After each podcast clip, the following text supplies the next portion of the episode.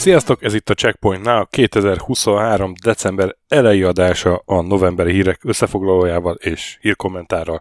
Hello László! Szerbus Töki! Nem tudom, milyen hosszú lesz az adás, havi témát nem választottunk, viszont van egy csomó hír, amiről beszélni kell, meg egy csomó komment, úgyhogy vágjunk is bele, én azt mondom.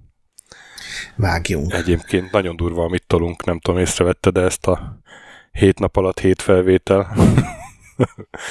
Most így. Kár, hogy ebből még semmi nem látszik. Még semmi, de így álltak el. Most így Magyarországra jöttem egy hétre, és három checkpoint, négy képtelen krónika, meg még vendégek is voltunk egy podcastben, úgyhogy óriási. És micsoda checkpointok egyébként? Micsoda checkpointok, igen. Hmm. Hát majd meglátjátok. Wink, wink. A 14-es az nagyot fog szólni, azt mondom. De lehet, hogy a 15-ös is. Na hát jó tízeltünk. Vagy a Ennyire nem volt havi téma, hogy ez volt a havi témánk. ez volt a havi témánk. Na, de hát mondom, hogy sok komment jött. Például többen mondták, hogy most, hogy már valószínűleg egyre kevesebbet fogunk beszélni a Unity-nek a egykori vezetőjéről, hogy végig rosszul ejtettük a nevét, nem John Riccitiello, hanem John Riccitello. Ez a megvetés része volt, én azt mondom. Bár erről azért volt egy, egy hosszú vita, vita a Discordon, hogy lehet, hogy ő nem tudja, hogy hogy kell kiejteni a nevét, mert annyira dilettáns. Igen, majd, majd ha fizet minden egyes kiejtés után másfél dollárt, akkor jól ejtjük ki a nevét. Visszamenőleg? Mr. Mikrotranszakció. Igen. Egyébként ez mennyire aljas lenne, hogy direkt rossz néven szólít egy játék, hogy a karakterednek elírja a nevét, amíg nem fizetsz. Minden belogolásnál. ezt, jó, ezt megkapjátok fejlesztők szabadon és ingyen. Te jó exekutív lennél a én abszolút. Ilyené. Az igazi troll a monetizáció legmélyén. Aztán nem szúrtuk ki a évfordulóknál, hogy a forrásban rossz számok voltak. A Fallout 2 meg a 3 az csak ah. 25 és 15 évesek voltak. Ott meg Falutánál például 20 év volt írva, és ö, jöttek ilyen kommentek, hogy olyan hosszú lett a nyersanyag, hogy a végét már 2028-ban vettétek fel. Amikor nagyon, nagyon. Nem rossz poén, nem rossz poén, csak azért nem szeretjük, hogyha rajtunk A trókodás nem ellenünk való. Az, kizárólag a mi céljainkkal párhuzamosan jó irányba lehet szóval, használni. Igen, a forrás elírta, és mi meg nem vettük észre, amikor felolvastuk. Aztán a filmes animációs blokknál kihagytunk egy uh, októberi premiért, és felhívta rá figyelmünket egy kedves hallgató, a Captain Laserhawk a Blood Dragon Remix című kübérpunk akció, animáció, önironikus, a Far Cry Blood Dragon alapján, vagy hát ikrette, de hát van benne csomó Ubisoft karakter, Splinter Cell-ből, Assassin's Creed-ből, Rayman a hírbemondó, Rebicek a kaijuk, és ilyen nagyon őrült állítólag, és nagyon jó. Én még nem láttam, de ajánlja a hallgató. Meg egyébként ezt a Sajó Dávid haveromtól is hallottam, hogy az jó. Na, hát akkor megvan a decemberi házi feladatod. De anime. Most Na, a Cyberpunk is tetszett, nem? Valamennyire az is tetszett. Aztán hát a legtöbb komment az a az a embrészeres és egyéb leépítések, kirúgásokra jött. Hát volt, volt egy olyan vonal, hogy hát ez valamennyire természetes működése a piacnak, hogy, hogy van egy meg egyáltalán projekteknek is, ugye, hogy, hogy van egy építkező szakasz, amikor egy csomó embert felvesznek, aztán amikor már nincs annyi meló, akkor meg egy csomó embert kirúgnak. Szóval ez, ez van egy ilyen iparági hullámzás IT-ben is, gamingben is, és hát ugye hát. a Covid alatt hogy felszívta magát eléggé a gaming, és akkor most leépítenek. Igen, ez valamennyire el tudom fogadni, hogy normális, bár azért ennek, ennek van egy ilyen embertelen logikája, ha belegondolsz. Hát pont az a baj, hogy ez a normális, tehát ez nem egy, ez nem egy nagy reveláció, hogy igen, ez így mert szokott hogy, lenni. Mert hogy miért, miért, volt ilyen is, hogy miért, miért foglalkozunk mennyit ezzel? Hát azért, mert ez egy még ehhez képest is egy szokatlanul nagy tömegű és, és folyton vissza-visszatérő téma. Tehát mindig felolvastuk, hogy ha voltak jelentős bocsátások, vagy, vagy ebben mondtuk, hogy ha kevés volt kevés, ha sok, akkor sok, és most jó ideje sok, és ez, ez nyilván majd valami elemzősebb hónap témáját valamikor rá kell dobnunk, de hát egyelőre tényleg az van, hogy ilyen sok van, de ne lőjétek le a hírbivőt, szóval... Hát meg, meg ez eleve nem rossz, hogy ez egy normális dolog, de az meg majd, aki ezen fölhúzta magát, az akkor most is ideges lesz, mert erre a hónapra is bőven jutott, és például ott is van egy olyan, most akkor elővöm az egyik hírt, hogy a, a kirúgták a pénzügyi főmuftit az embrészertől, de ő még azért úgy távozásként adott egy interjút, amiben benyalt a nagyfőnöknek, aki az egésznek az oka, aki ezt az egész értetetlen és ezt most hadd mondjam, hogy ebbe beletaláltunk, mert ezt évek óta mondjuk, hogy ez az embrészer lufi bármikor kipukkadhat, és olyan nagyon sokat nem kell rá várni, és ez bicska nyitogató szerintem, hogy a nagyfőnök, aki az egészet elcsellózta, az ott marad, és még dicsérik is, és Hát jó, hát elhiszem, hogy fájdalmas dolog bezárni néhány stúdiót, de hát ezt meg kell tenni, szólt a nyilatkozat az új pénzügyi főmuftitól. Annyira embertelen, egy kis empátia szerintem azért nem árt még az ilyen gazdasági hírek be sem. Igen, szóval, hogy azért foglalkozunk ezzel ennyit, mert most rengeteg ilyen hír van. És mindig a aktuális hírekkel foglalkozunk. És most ezek az aktuális hírek. Kész, ezt ennyivel tudom elintézni. Igen. És hát ugye azért még, még ezen van egy ilyen AI-s réteg is, tehát hogy itt, itt, itt több tényező gerjeszti ezt, hogy most akkor lehet, hogy már vannak olyan állások, amik az AI miatt szűnnek meg, vagy csökkennek le félállásra, vagy nem tudom. Szóval itt, itt, itt több tényező közel játszik most, nem csak az embrészer, hanem azon kívül is, úgyhogy még ezzel szerintem jó ideig fogunk foglalkozni. Igen, ez abszolút nem csak az embrészer, hiszen ugye a Sony-ról is Igen. legalább három-négy alkalommal volt szó. Hát meg az a Microsoft, Epic. ők ők sokkal több embert rúgtak ki náluk, az volt a ilyen szempontból a úgymond szerencséjük, hogy azért nem szerepeltek annyit, mert ők ezt egy hullámban az office meg a Windowsosokkal, meg az összes többi fejlesztőjük között volt ez, annyira nem lehetett rálátni, hogy ez hogy történik. Annak is voltak ilyen negatív következményei, amiből néhányat így nem hoztak feltétlenül napvilágra, de hát azért nem véletlen, hogy például a Tango Gameworks-től elment az alapító gyakorlatilag két héttel azután, hogy kirugdosták néhány emberét. Igen. Aztán érkezett több komment a, a kapcsolatban, hogy a Microsoft ugye a third party kontrollereket letiltja, és hogy ott ö, többeknek eszébe jutott, meg cikkbe is láttam, aztán az egyikük küldött is egy linket, hogy ez a, a csalások visszaszorítása is egy ö, tényező lehet. De szerintem erről majd fogunk beszélni, mert van fejlemény a témában, tehát lesz ilyen hírünk. Én még egy Discordos témát hoztam, amiről nagyon sok szó esett, és, és tökéletes annak, aki szeret az apróságokon lovagolni, ez a mi számít indie játéknak 2023-ban. Ugye az egész onnan robbant ki, hogy a Dave the Diver-t az indie játékok között jelölték, a, nem, a, talán a Golden Joystick Awardon, vagy valamelyik ilyen uh-huh. kicsit azért ismertebb díjosztón, és hát nyilván ma már ezt nem lehet szerintem úgy bekategorizálni, hogy tényleg csak a minden szempontból indinek minősülő játékok kerüljenek bele, és minden más meg kizárjon. De ezzel elment egy jó két nap a Discord megfelelő csatornáján. Én élveztem, mások nagyon unták. Mm. Hát az elmúlt években az Indi az már szinte azt jelentette, hogy nem AAA, nem?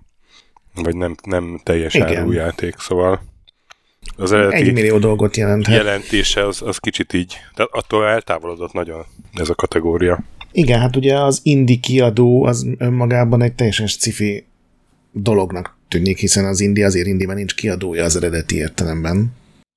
Szóval igen, hát az indinek ma már csak ilyen érzésre megy, hogy viszonylag kicsi cég, viszonylag olcsón adják ki, nem egy megacég áll mögötte kiadóként, vagy támogatóként, nincsen fölkarolva valamelyik konzolgyártó által, ilyen nagyon fölkarolva. Sokszor ezek rövidebb játékok, ugye? Hát de az sem feltétlenül, és egyébként a Dave the Divernél ugye azért merült föl, az a Mint Rocket nevű stúdió csinálta, de a Mint Rocket az az egyik legnagyobb koreai uh, ilyen MMO-kban, meg mobilos játékokban utaznak, és egy több milliárdos forgalmú, hatalmas cég, és ők alapítottak egy új pici stúdió, direkt ilyen kísérletezősebb, kisebb projektekre. Ez körülbelül annyira indi, mint a, a Hearthstone volt, amit ugye az Activision Blizzard adott ki, de a Blizzardon belül egy icipici stúdió, az elején csak talán öten voltak, vagy még kevesebben, amikor ez elindult, és népszerű lett, vagy a Hi-Fi Rush, amit ugye a, a Tango Gameworks csinál, de hát az végeredményben egy Microsoft kiadású játék, amit AAA fejlesztők közül a szokásosnál kevesebb rakott össze, kevesebb idő alatt és olcsóbban jelent meg. Hát, az indie ma Vagy már... akár a Pentiment is. Igen, igen, pontosan. Ja. Szóval csak azon múlik, hogy ki mennyire szigorú azzal, hogy milyen kiadó áll mögötte, meg milyen fejlesztők állnak mögött. Azért még mindig van néhány indi, ténylegesen indi, azok az icipici játékok, amit egy fejlesztő az itchen kirak, és lehet, hogy még befejezve sincsen. Az egy indi játék, arra aztán semmi más nem lehet ráhúzni, de idén a legindibb játék, amivel játszottam, az a, ez a magyar játék volt, a, a Drop, ha emlékszel. Azt a Microprose adta ki, aki ne hülyéskedjél De velem. Akkor is. De a Microprose az, az már csak egy ilyen, ilyen minimál izé, Az egy kiadó, indie nem? kiadó, de hát az egy kiadó, az nem indie, az egy mega cégjáték, ha ne hülyéskedj. Jó, de hát ez annyira Microsoft, vagy annyira Microprose, mint amennyire az Atari, ma Atari kb. Persze, én értem, és nyilván az is indie volt, hiszen azt is öten rakták össze, és ott még, ha jól emlékszem, talán a stúdió is egy fős vagy két fős, és a többiek csak így besegítettek ilyen. Igen, igen, igen, még az öt emberből is csak, talán csak kettő-három volt az, aki így fullba, ja. Na jó, um, azt hiszem mennyi volt. Ja nem, még volt egy ilyen, hogy a, a launcherek, hogy van kilenc launchered, összeszámoltad, és hogy aztán az adás egy pontán, pontján mondtad, hogy te már nem nagyon játszol PC-n. Ha Gret nem játszik PC-n, akkor miért van kilenc launchere? Hát azért, mert Szerintem megfogtak. PC-n a Gret még azért vásárol játékokat, mert a Gret hülye. van néhány olyan, sőt, indie játékból egész sok van, amik ugye mostanában általában az a divat, hogy PC-n és Switch-en jelennek meg, de ha csak ez a két opció van, akkor azért inkább PC-n. Én, én ezt a hordozhatóságot egyáltalán nem használom ki, és azért a Switch az nem az a csúcs ugye, azt mindenki tudja, hogy hardwareben, és akkor már inkább PC-n játszom az indie játékokkal. A Gogon ott van a millió retro játék, amit ugye csomószor kell a checkpoint minikhez, meg hát mindenféle platformon van egy-két játékom, vagy azért mert vettem, mert leárazás volt, vagy nem tudom, a, az IE-nél valahogy így még régen úgy kellett játékot telepíteni, hogy beírtad a kódot, és szerintem azok azok miatt vannak meg. De még mindig nem érzem azt a nyomást a szívem körül, hogy ez nekem bármilyen problémát okozna, hogy 9 launcher itt vigyorog. Értem. És mivel játszottunk a hónapban? Például te? Mindennel? Hát még nekem mindig az a szeptemberi kiesés az még azért rányomta a bélyegét, de, de most már igen sok, sok játékkal a Talos Principle 2-t végigjátszottam, az, az volt egyértelműen a hónap legjobb élménye. De hát ugye azt mondtam az előző hónapban, hogy lesz új Yakuza, meg most már Like a Dragon, lesz új Persona, ezeket is végigjátszottam meg. Néhány ilyen narratív játék, a Teltél ugye megint összeállt, valamilyen szinten, és az Expanse-ból csináltak, nem tudom, annak van-e magyar címe, tudod, az a könyvsorozat, amiből aztán az Amazon Tudom, volt. tudom, Expanzió. Az Expanzió, hát az, az, nem, az, az, az expanzivitás. Egy, egykori, egykori hotel, az Expanzió. Isten. Meg a Stanislav Lemnek az egyik novellája alapján készült Invincible, az azt hiszem legyőzhetetlen volt magyarul a könyvnek a címe, vagy az írásnak a címe. Invincible is invincibilitás. Mind a kettővel voltak bajaim, de maga a sztori az, az nyilván mindegyikben jó volt. És nálad te biztos vagyok benne, hogy a Talos Principle kedvéért mindent félre raktál. Hát a Talos Principle 2, én olyan, olyan gyötrelmes pillanat jött el nekem novemberben, hogy ugye jöttem haza egy hétre, és 12 ilyen nagy sziget van a Talos Principle-ben, vagy ilyen nagy terület, és a 12-nek a közepén vagyok, tehát így nem sokkal a vége előtt, és ott, ott kellett a bajnom, mert jöttem Magyarországra. Szóval nem tudom, mennyivel vagyok a vége előtt, de hát ilyen több mint 20 órán van benne, az biztos. Még lesz benne pár. Azért nincsen azonnal vége. Szerintem egy nagyon jó folytatás. Én nem vártam ilyen sokat tőle, megmondom őszintén. Azt gondoltam, hogy jó játék lesz, de, de azt, hogy ilyen mennyire, ennyit hozzátesz az eredeti, az az nem. Ugye az eredeti, ugye a Croteam csinálta, nem tudom mikor, 10 éve, FPS nézetbe egy robottal kell ilyen 3D puzzle megoldani, van például ilyen zárt kapu, azt ilyen radar, vagy ilyen zavaró egységgel lehet kinyitni, de vannak ilyen színes fények a megfelelő slotokba betükrözve a fényeket, ki lehet nyitni kapukat, vagy működtetni ventilátorokat, ma vannak kockák, amikkel meg lehet emelni elemeket, vagy nyomó lapra rátenni őket, és így tovább, van egy csomó játékelem, és ez nagyon-nagyon jó volt az első rész, hogy, hogy mi mindent kiosztak belőle, és, és emlékszem akkor a, a Notch, ugye a, a Minecraftnek a fejlesztője, aki aztán két milliárd dollárért eladta a cégét, ő azt kitvitelte, hogy a legjobb játék ever az a Talos Principle szerinte, és, és teljesen katarzisba került, amikor végigjátszottam, mert ráadásul volt benne még egy ilyen sajátos ilyen ilyen Asimovi réteg, hogy ott a robotok filozofáltak, vagy nem tudom, ha emlékszel az első részben is volt, hogy lehetett terminálokból kiolvasni egy egész ilyen filozófikus uh, egy, azért egy, Asimov egy, jobban megírta a maga dolgait, én azt egy, mondom, de igen. Há, ja, de hogy érted, hogy, tehát, hogy a robotok... Nem egy hagyományos sztoria volt. Nem egy hagyományos sztoria, igen. Na és akkor a, hát, a, még igazából az elején még az sem volt teljesen tiszta, hogy ki vagy és mi. Igen, pontosan. Ezt. Na és akkor a második, ezt ez olyan, mint az egészet így, így, így berakna egy kis búra alá, hogy jó, ez volt az első rész, ez egy cukiság volt, oké. Okay. Na és akkor nézzük, hogy milyen valójában ez a világ, ahol, ahol vagyunk, és, és egyrészt a lort azt nagyon kikerekítették, és maga a sztori szerintem zseniális, ahogy a felütése, hogy egy csapat robot elindul, hogy a, az a teremtője után nyomozzon gyakorlatilag. És akkor belebotlanak megint ezekbe a puzzle és nem is értik, hogy mik ezek a puzzle aztán egy apránként persze így kiderül, és uh, ilyen furcsa aik, gyakorlatilag ilyen, ilyen gépi értelmek megjelennek, és megint jönnek ezek a vallásos, meg mitológiai felhangú dilemmák, van egy egész új tere ennek, egy ilyen közösségi hálózat, és hát maguk a puzzle az meg az meg rengeteget fejlődött, tehát mind a 12 ilyen szigeten van valami új elem, amit lehet használni, és aztán így később így, így felhasználják ezek a, a későbbi puzzle is ezeket, és, és nagyon sokszínű lett szerintem a játékmenet.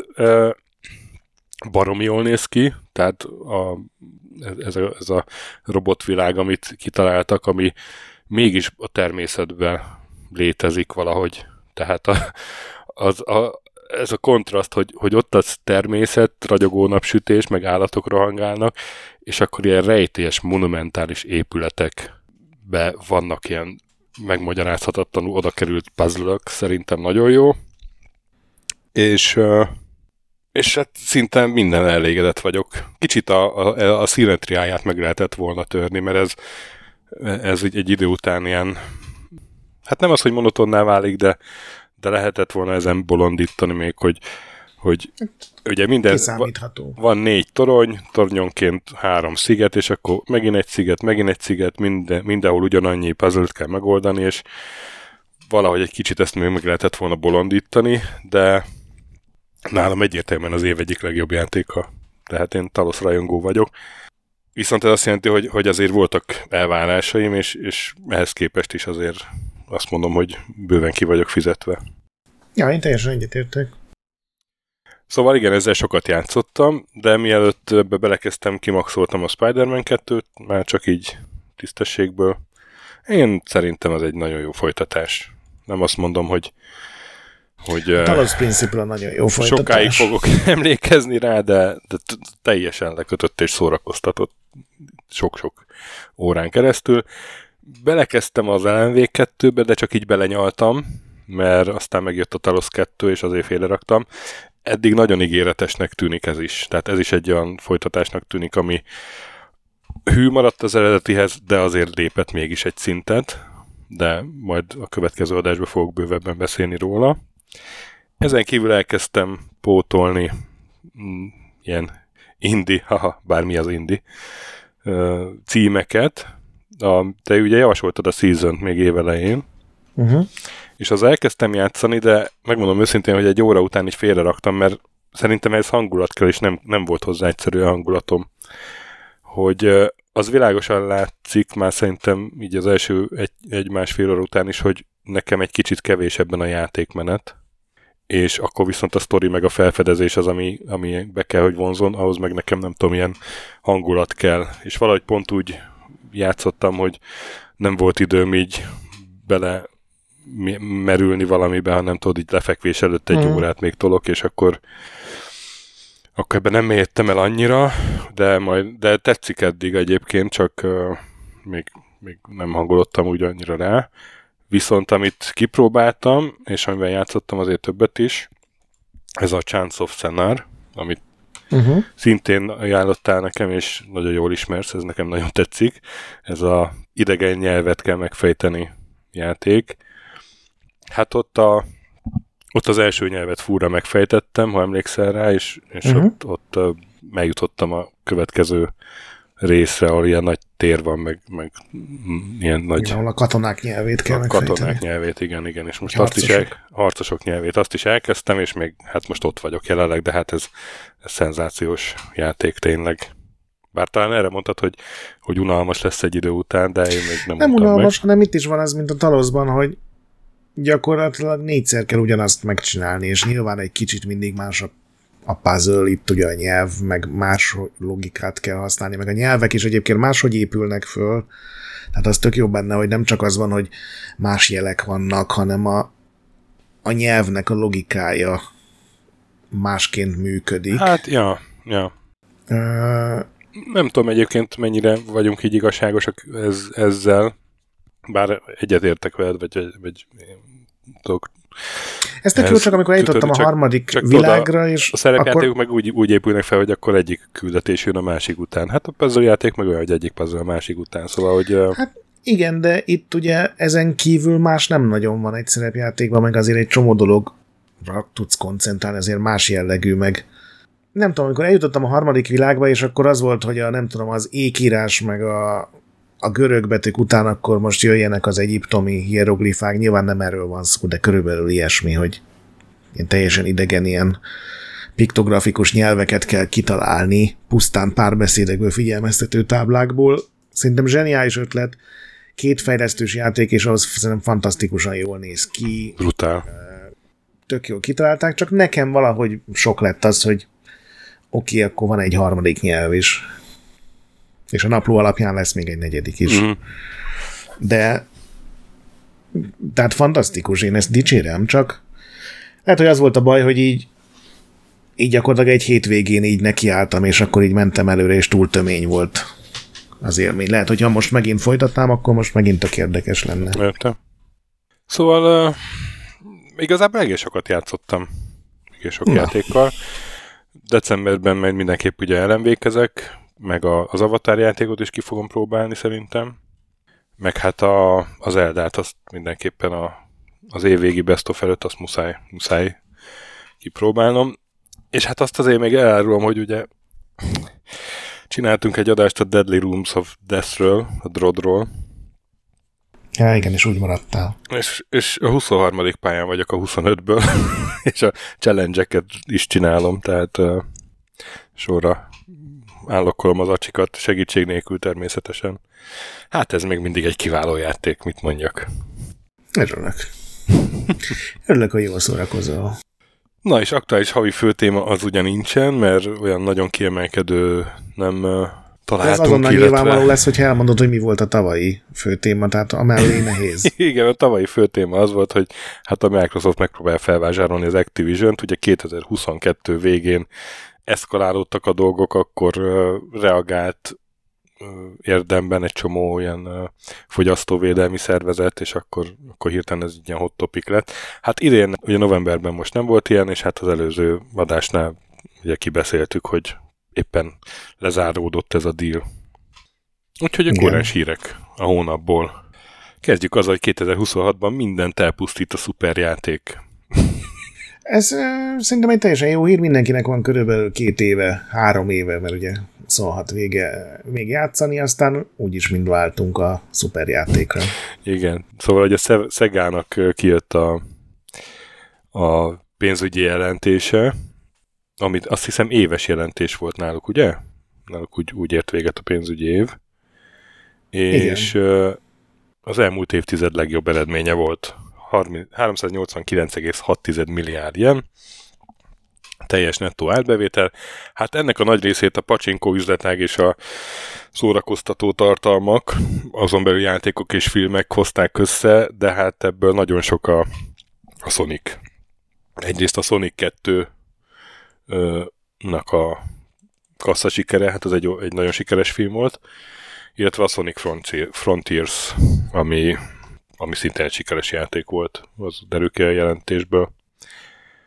De hát ugye volt Persona is, meg Like a Dragon játék is, és hát a Haruki Satomi, a Sega Semi vezérigazgatója, azt elmondta, hogy azért a sikertörténetek egy része az, az, az Japánról, Japánból jön, tehát az európai eladások azok azért nem olyan erősek, mint amit, de, amit reméltek. Igen, belerúgtak még egyet abba a hiénazba. Igen, igen. a hiénasz, amit a Creative Assembly-nek a törölt shootere. És hát a Sega Super Game, amiről már néhányszor esett szó a now 2026 márciusában véget érő pénzügyi évre teszik a megjelenést. Úgyhogy... Igen, hát és ugye az, azért szuperjáték, mert hogy nagyságrenddel több lesz, mint... Mint a bármelyik. Mint a bármelyik másik játék, ez egy ilyen hatalmas globális megjelenésű cím lesz, amit még így elárultak róla, hogy amire, tehát erre van szüksége szerintem az embereknek, hogy, hogy úgy készül, hogy az influencerek azonnal bentről tudjanak streamelni egy csomó érdekességet, hogy lesz majd benne kraftolás, és majd reméli, hogy a játékosok egymással tudnak kereskedni, de nem NFT állítólag, csak sikerült megoldani azt, amit a Steam már megoldott 15 éve, és hát a Szegának messze a legnagyobb, meg legnagyobb büdzséjű játékának ígérkezik, de hát még ugye mindig nem mondtak róla semmit, hogy ez egy tényleges játék lesz, vagy esetleg valami ilyen virtuális vidámpark-szerű marhaság lesz, amiben ilyen a Sega mindenféle sorozata majd feltűnik, vagy senki nem tudja, hogy ez mi lesz. Nagyon mainstream címnek szánják, amiben nekem az is benne van, hogy ennek szerintem mobilos része is, vagy ha nem uh-huh. is teljesen az egész játék, de valami mobilos része is lesz. Nem tudom, én félek tőle, hogy ez nem nem, nem, nem lesz szuper. készül. Az lehet, hogy rohadt népszerű lesz, hát most ki tudja ezt megjósolni, teljesen semmit nem tudunk róla. Mondjuk a Szegából nehezen nézem ki, hogy 2026-ban eltalálja, hogy mi kell a népnek. Mármint nyilván az, hogyha esetleg elfogy 5 vagy 10 millió példányban, az még nem a super game kategória, hiszen ezt speciál a pókember megcsinálta, mint három év alatt kifejlesztettek, és igazából forradalmi újítás nem volt benne, itt meg ugye azt akarna, hát majd meglátjuk. Én, meglátjuk. Én húzom a számat jó előre. Aztán a Capcom megvédi a morált szerencsére, PC-n is. Hát a Capcomnak is egy nagyon jó éve volt egyébként, ott is egy az elmúlt tíz év legerősebb éve volt. A Resident Evil 4 remake, a Street Fighter 6, az eléggé jól teljesített a kasszáknál. Hát egy ilyen belsős prezentációból most kiderült viszont, hogy hát a, a játékokhoz kapcsolódó modokat, azokat azokra nem néz jó szemmel a kiadó, mert veszélyt jelenthetnek a Capcom termékek megítélésére és a cég arculatára. Hát itt, itt részben azért ilyen nudepecsekről, meg, meg mindenféle pajzán modokról van szó, és hát ezen a Capcomnak nem tetszik, és gyakorlatilag az ilyen csaló szoftverekkel vették egy kalap alá ezeket a modokat. Igen. Azt azért kimondták, hogy nem úgy általában minden modra néznek így, hanem hogy hát van az, ami ugye nem hozzátesz valamit a játékhoz, hanem nem hát... Egy, egy ízléses nudepatch az hozzátesz a játékhoz. Hát igen, de hogy nem úgy jöttem, hogy amikor a Thomas the Tank Engine-t bevágják valamelyik karakter helyére. amikor az... a Skyrimbe a Thomas jött a sárkány helyett. Igen, de hát most már az ugye minden, az, az alap, az az első modok között van, ami elkészül a minden PC-s játékhoz, hogy valamelyik karakter Thomasként jelenik meg, de... Jó, de hát ezen, ez, erről ordít, hogy ezt nem a Capcom csinálta, hanem ezt valami hülye gyerek összerakta, nem?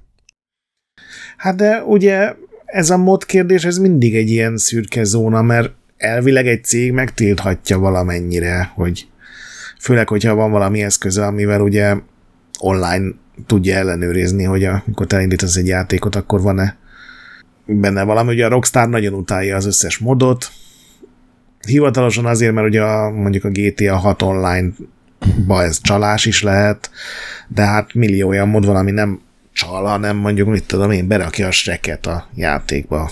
Másik nagyon gyakori szereplője a modoknak. Igen. Hát furcsa. De mit tud ezzel nem csinálni a Capcom? Hát, hogyha egy Always Online játék van, amihez be kell kapcsolódni a Capcom szerverekre, akkor azt ugye mindent pontosan tudnak ellenőrizni, hogy van-e bármilyen extra file működés közben, és ugye azt mondták is ebben a prezentációban, hogy technikai szempontból minden mod ugyanúgy működik, mint egy cheat, hogy valamit megváltoztat az eredeti játékban, és azt ők ugye meg tudják próbálni kiszűrni. Uh-huh. Nem hiszem egyébként, hogy ez ilyen radikális változásokat hozna, csak... Ha, ha ennek a kedvéért csinálnak online, folyamatos online jelenlétet megkövetelő. A legtöbb játékban az van, csak gondolom azt akarják, hogy amit tudom én a Street Fighter 6-hoz ne csináljál mesztelen karaktereket, mert hát azt ugye akkor random emberekkel megosztod, és az hülyén néz ki, amikor a 12 éves gyerek szembesül egy mesztelen blankával mondjuk, tehát az... Fú, vagy, hát vagy a, nem mondjuk a, a Monster a... Hunterben mesztelen dinoszauruszokkal. Nem a Blanka lenne az első választásom, azt hiszem. Jó, de te nem egy troll vagy, aki már nem elégül ki azzal, hogy sreket rak a nem tudom mibe, Resident Evil-be. Milyen jól ismersz, milyen jól ismersz. Aztán hát a Bung- Bungie leépítésről vannak részletek, a Forbes írt egy cikket, Hát olyan óriási nagy részletek nem derültek ki számomra. Bár Na, hát ez ugye a... Nagyon írta az újságíró, hogy belsős forrásokkal beszélt. Ez ugye a múlt hónap legvégén volt, és csak Igen. az került be a Now-ba, hogy ugye a bungie egy ilyen nagyon durva pofonként érkező 45%-kal elmaradunk a pénzügyi előrejelzésektől. Hírjött, és akkor ennek kapcsán elég durva kirugás hullám indult meg, ahol tényleg a legrégebb óta ott dolgozóktól a legújabbak közül mindenkit elért a fejsze, többek között kirúgták az összes zeneszerzőjüket, ami hát minimum meglepő annak fényében, hogy a Bungie játékai azért mindig is a zenéjükről voltak ismertek, vagy ez egy olyan rész volt, amit mindenki dicsérgetett bennük, és gyakorlatilag két nappal később jött ki ez, és ma már nem tűnik olyan lendületesnek, de szerintem azért az fontos, hogy Ugye amikor a Sony megvásárolta a Bungie-t, akkor 1,2 milliárd dollár pluszt fizettek arra, hogy az, az volt a, a, az alkalmazottak megtartására egy ilyen, ilyen büdzsé, hogy uh-huh. ezzel mindenki azt gondolta, lehet, hogy naívan, hogy akkor majd fizetéseket emelnek, bónuszokat adnak és hasonlók, de aztán most ennek kapcsán kiderült, hogy ez már rég, ezt gyakorlatilag az, az első percben elköltötték, Mégpedig arra, hogy a, visszavásárolták mindenkitől a Bungie részvényeket. Ugye a régi alkalmazottak annak voltak részvényei, minden évben a bónusszal együtt kaptak pár új részvényt, és gyakorlatilag ez nem egy ilyen alkalmazott megtartás volt, hanem tényleg a részvényeket akarták visszavásárolni. De ez, ez azért elég kemény, hogy hát ezt így, ezt így bejelentik, hogy ez van, srácok. Vagy ez, nem bejelentik, jó, hát ez kiszivárgott, de hogy gyakorlatilag nem erre költötték azt a keretet, amire kellett volna. Igen, vagy hát már rögtön az elején kamusztak vele, hogy mire is szolgál ez a Igen. 1,2 milliárd, aztán kiderült az, hogy ezt nem a Sony szorgalmazta, tehát ez, ez szigorúan belsős Bungie döntés volt. Mert és aztán a itt, kirugás. Igen, a kirugások, a leépítések, hogy és volt egy olyan, hogy fölmerült, hogy esetleg nem lehetne a C kategóriás, tehát az ilyen chief financial officer, a chief mi a C, CEO, C, chief, mindegy, tehát a, a cégvezetők nak a mind fizetését esetleg csökkentették-e, és akkor először bejelentették, hogy nem, hát azért a, nyilván a fontos emberek fizetését nem csökkentik, aztán kiderült egy nappal később, hogy hát hogy te. nem, a fizetésüket nem csökkentették, az éves bónusz, bónusz igen. meg ismeretlen részétről lemondtak, ami Hát az eddigiek alapján nem lehetne meg, hogy figyeljen Manyika azt a 95 centet a végéről, akkor vágja le. És akkor én ennyivel hozzájárok. Nyilván nem erről van szó, de az a csapat, akinek sikerült elérnie, hogy 45%-kal elmaradnak az éves tervtől, az ők mind ott maradtak büszkén, és akkor kirúgták azt a csávót, aki a Halo logót rajzolta, meg aki a Destiny-nek a zenét írta. Szóval... Értem, ért, értem, hogy miért vannak rossz érzéseid bennem is, amíg egyébként ezzel kapcsolatban. Egyébként azóta azt nem raktam be a hírek közé, de azóta megjelent a Destinyhez egy mikrotranszakció, a Destiny 2-höz, egy ilyen starter pack néven, abban kizárólag olyan fegyverek voltak, amik teljesen szarok, abszolút használhatatlanok, volt benne pár ilyen dísz, meg olyan alapanyagok, amiket ilyen egyórai játékkal ki lehet szedni, és mindenki azt mondta, hogy ez annyira szar, hogy ez mert ugye ráadásul ugye starter pack, tehát még megtévesztő a neve is, hogy egy új játékos esetleg megveszi, és semmi bónuszt nem ad. Azt hiszem 15 dollár volt az ára, és ott például akkora bal élet belőle, hogy ezt levették minden platformról. Hogy, ha. Szóval azóta sem a legjobb döntésekről ismertek. Na, egy egyel pozitívebb hír, hogy lovaggá ütötték Eiji Aonumát Franciaországban. Én nem is tudtam, hogy Franciaországban van lovaggá ütés. A művészet és irodalmi rend lovagja lett a ő ugye a Zelda Tears of Kingdom mögött álló fejlesztő csapat vezetője.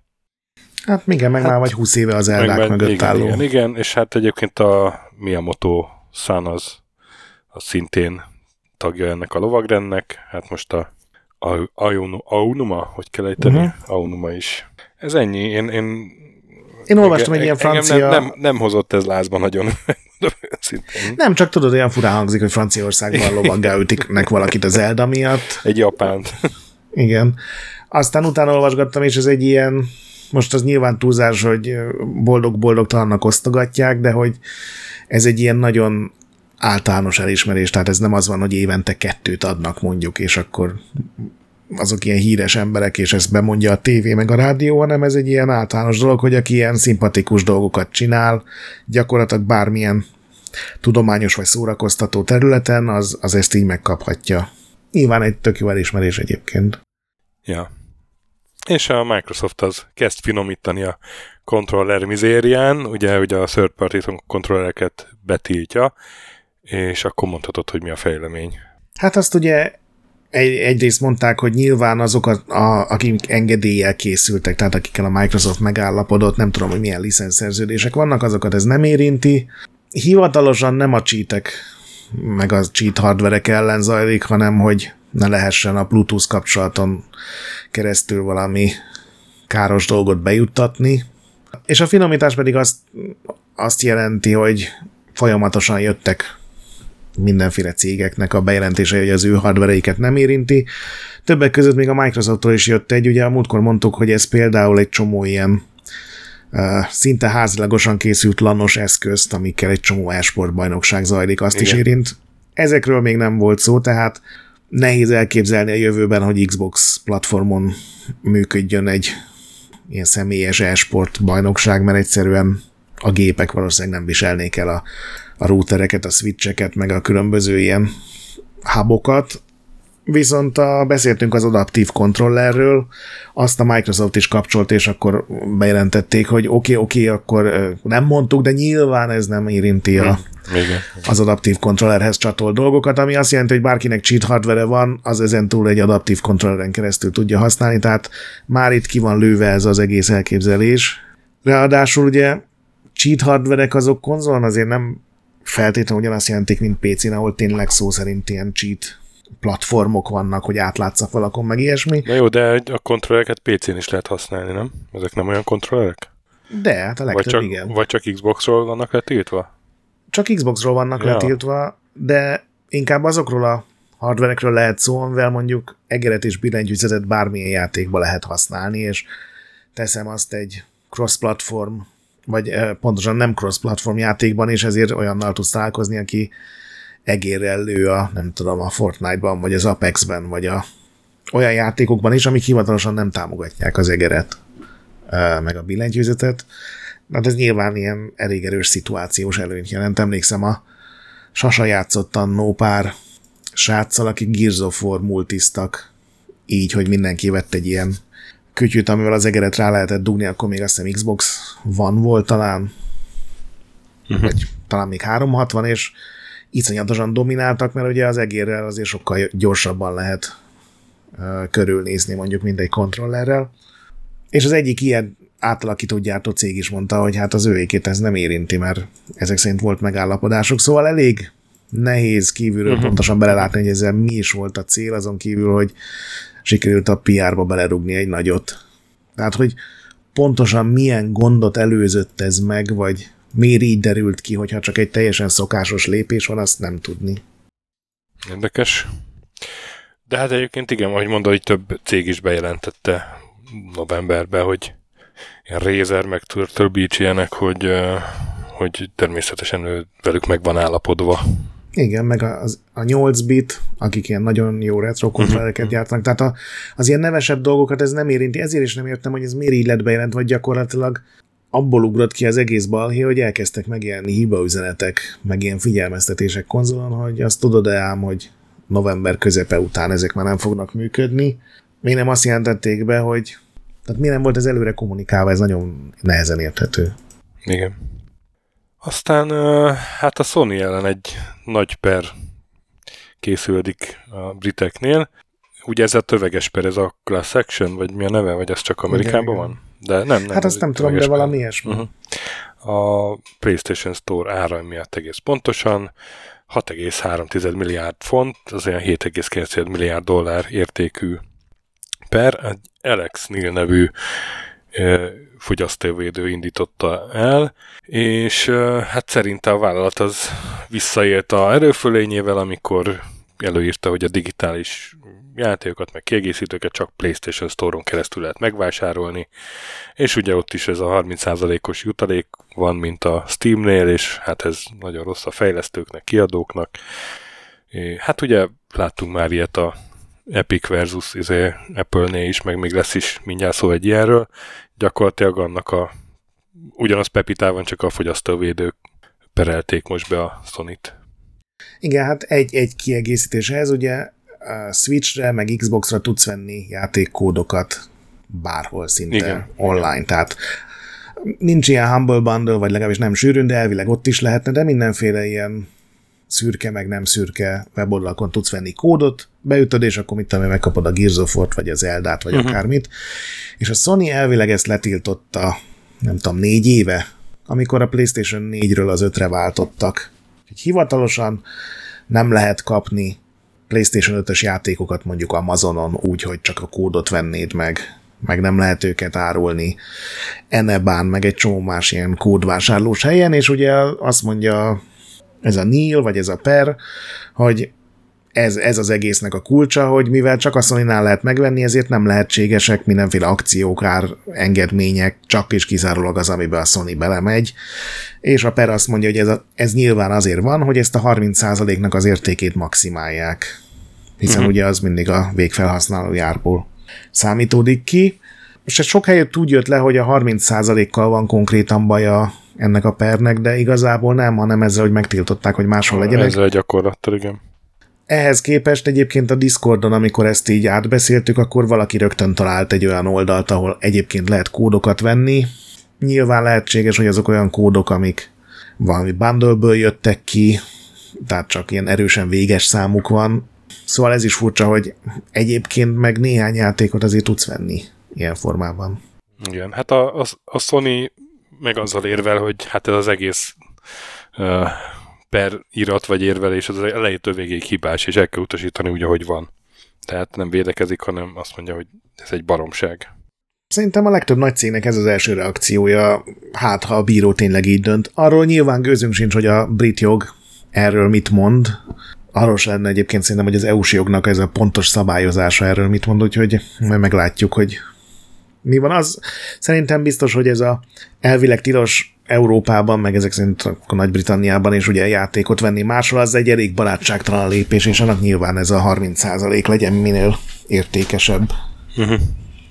vágya a mozgatórugója. Az, hogy ez egy ilyen 8 milliárdos per megére, vagy tudják-e ezt érvényesíteni, ez egy másik kérdés. És hát a másik per a Epic versus Google, illetve hát ennek kapcsán ugye kiderült, kiderült, hogy még nem nyereséges az Epic Store.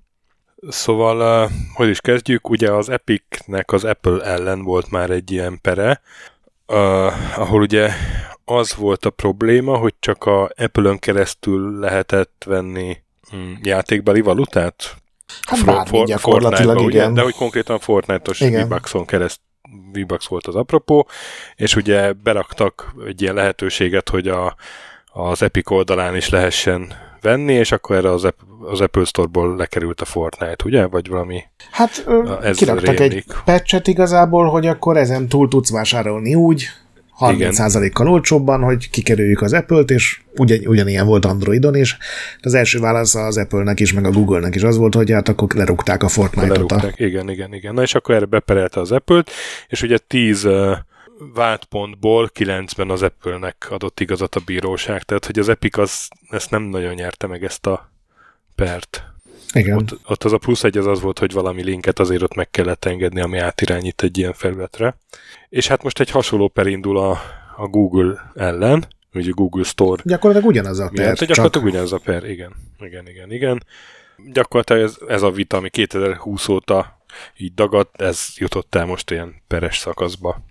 Majd igen, a fejleményekről a, fogunk Az Apple. Epic Per az még zajlik, tehát ott még, nincs, még igen, nincs igen, jogerős. Még, még, egy, izé, még egy fellebezési kör az volt, ugye? Igen, most már a legfelsőbb bíróságnál. Így van.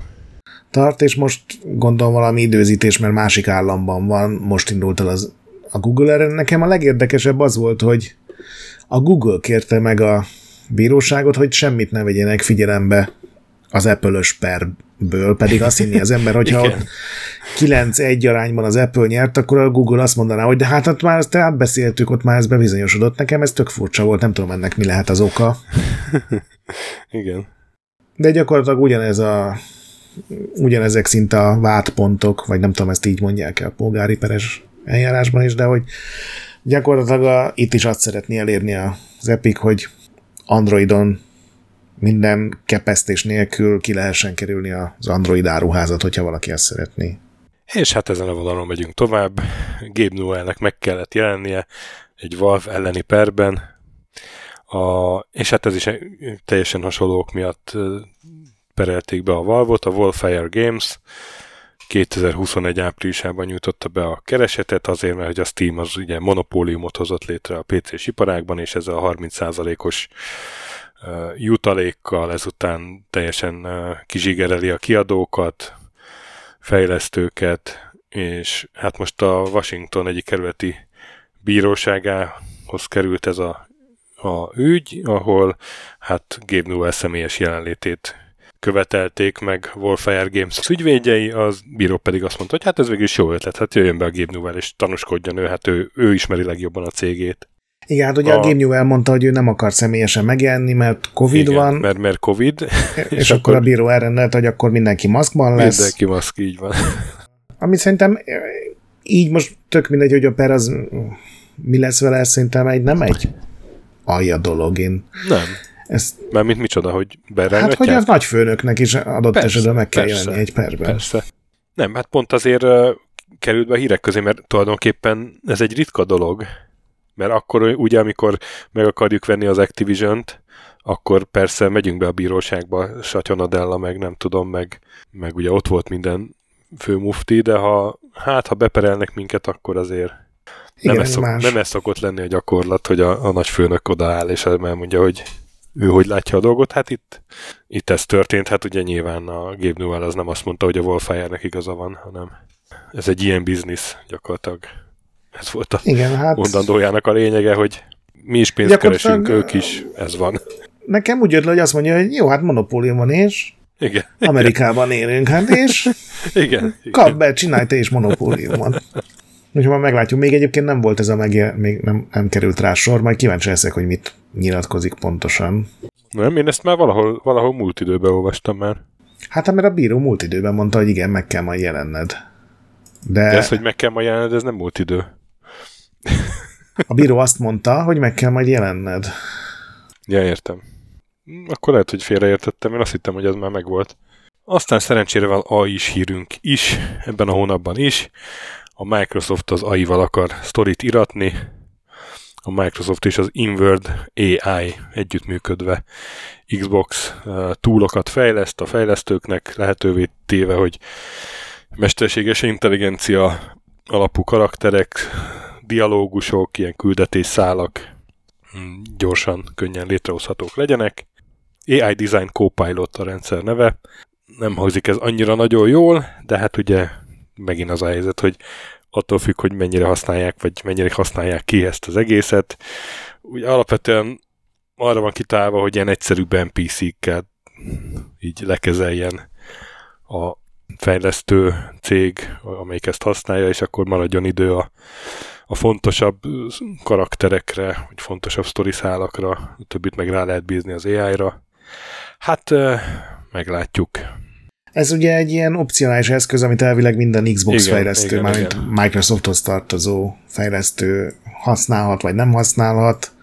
Szerintem most nem az a hangulat van, vagy, vagy légkör, hogy valaki büszkén bejelenteni, hogy igen, mi az NPC-inket ezzel írtuk. Úgyhogy majd meglátjuk, hogy valaki hát lebukik-e. Nem, nem, főleg, hogy a, ugye most a, ez a SAG Aftra is eléggé szemmel néz az AI-ra, ugye ez a színész, szinkron színészeket képviselő szakszervezet. Igen, hát azt szerintem az is a múlt hónapban volt, hogy igen. valaki bejelentette, hogy hát tudjuk, hogy szar, de nekünk az egy erre elég jó. Ah, igen, a kommentára. Igen. Meg hát az is, az meg két hónap ezelőtt volt, hogy a, ez a sagafta ez engedélyezte a sztrájkot, hogyha annyira igen. elfajulna a helyzet. Aztán, hát ugye a múlt hónapban volt az a hírünk, hogy a City Skylines 2 fejlesztői megjelenés előtt szóltak, hogy hát megjelenik a játék, de nem tudtuk befejezni időben, úgyhogy hát nem egészen lesz kész ez a játék megjelenéskor. És fogtuk a fejünket, hogy hát ilyet én még nem láttam, de hát most már nem tudod azt mondani, nem láttál ilyet, hiszen láttunk, és most megint itt van egy a Pendulo Studios által fejlesztett Tintin Reporter Tigers of the Pharaoh című játéknak a kiadó, kiadója, vagy hát fejlesztői azok bejelentették a premier előtt pár nappal, hogy hát akik esetleg így megjelenéskor játszanak vele, azok nem fogják tudni élvezni az általunk tervezett élményt. Kis türelmet kérünk. Türelmet kérünk. Ez az elmúlt évek így legjelentősebb spanyol fejlesztésű játéka egyébként.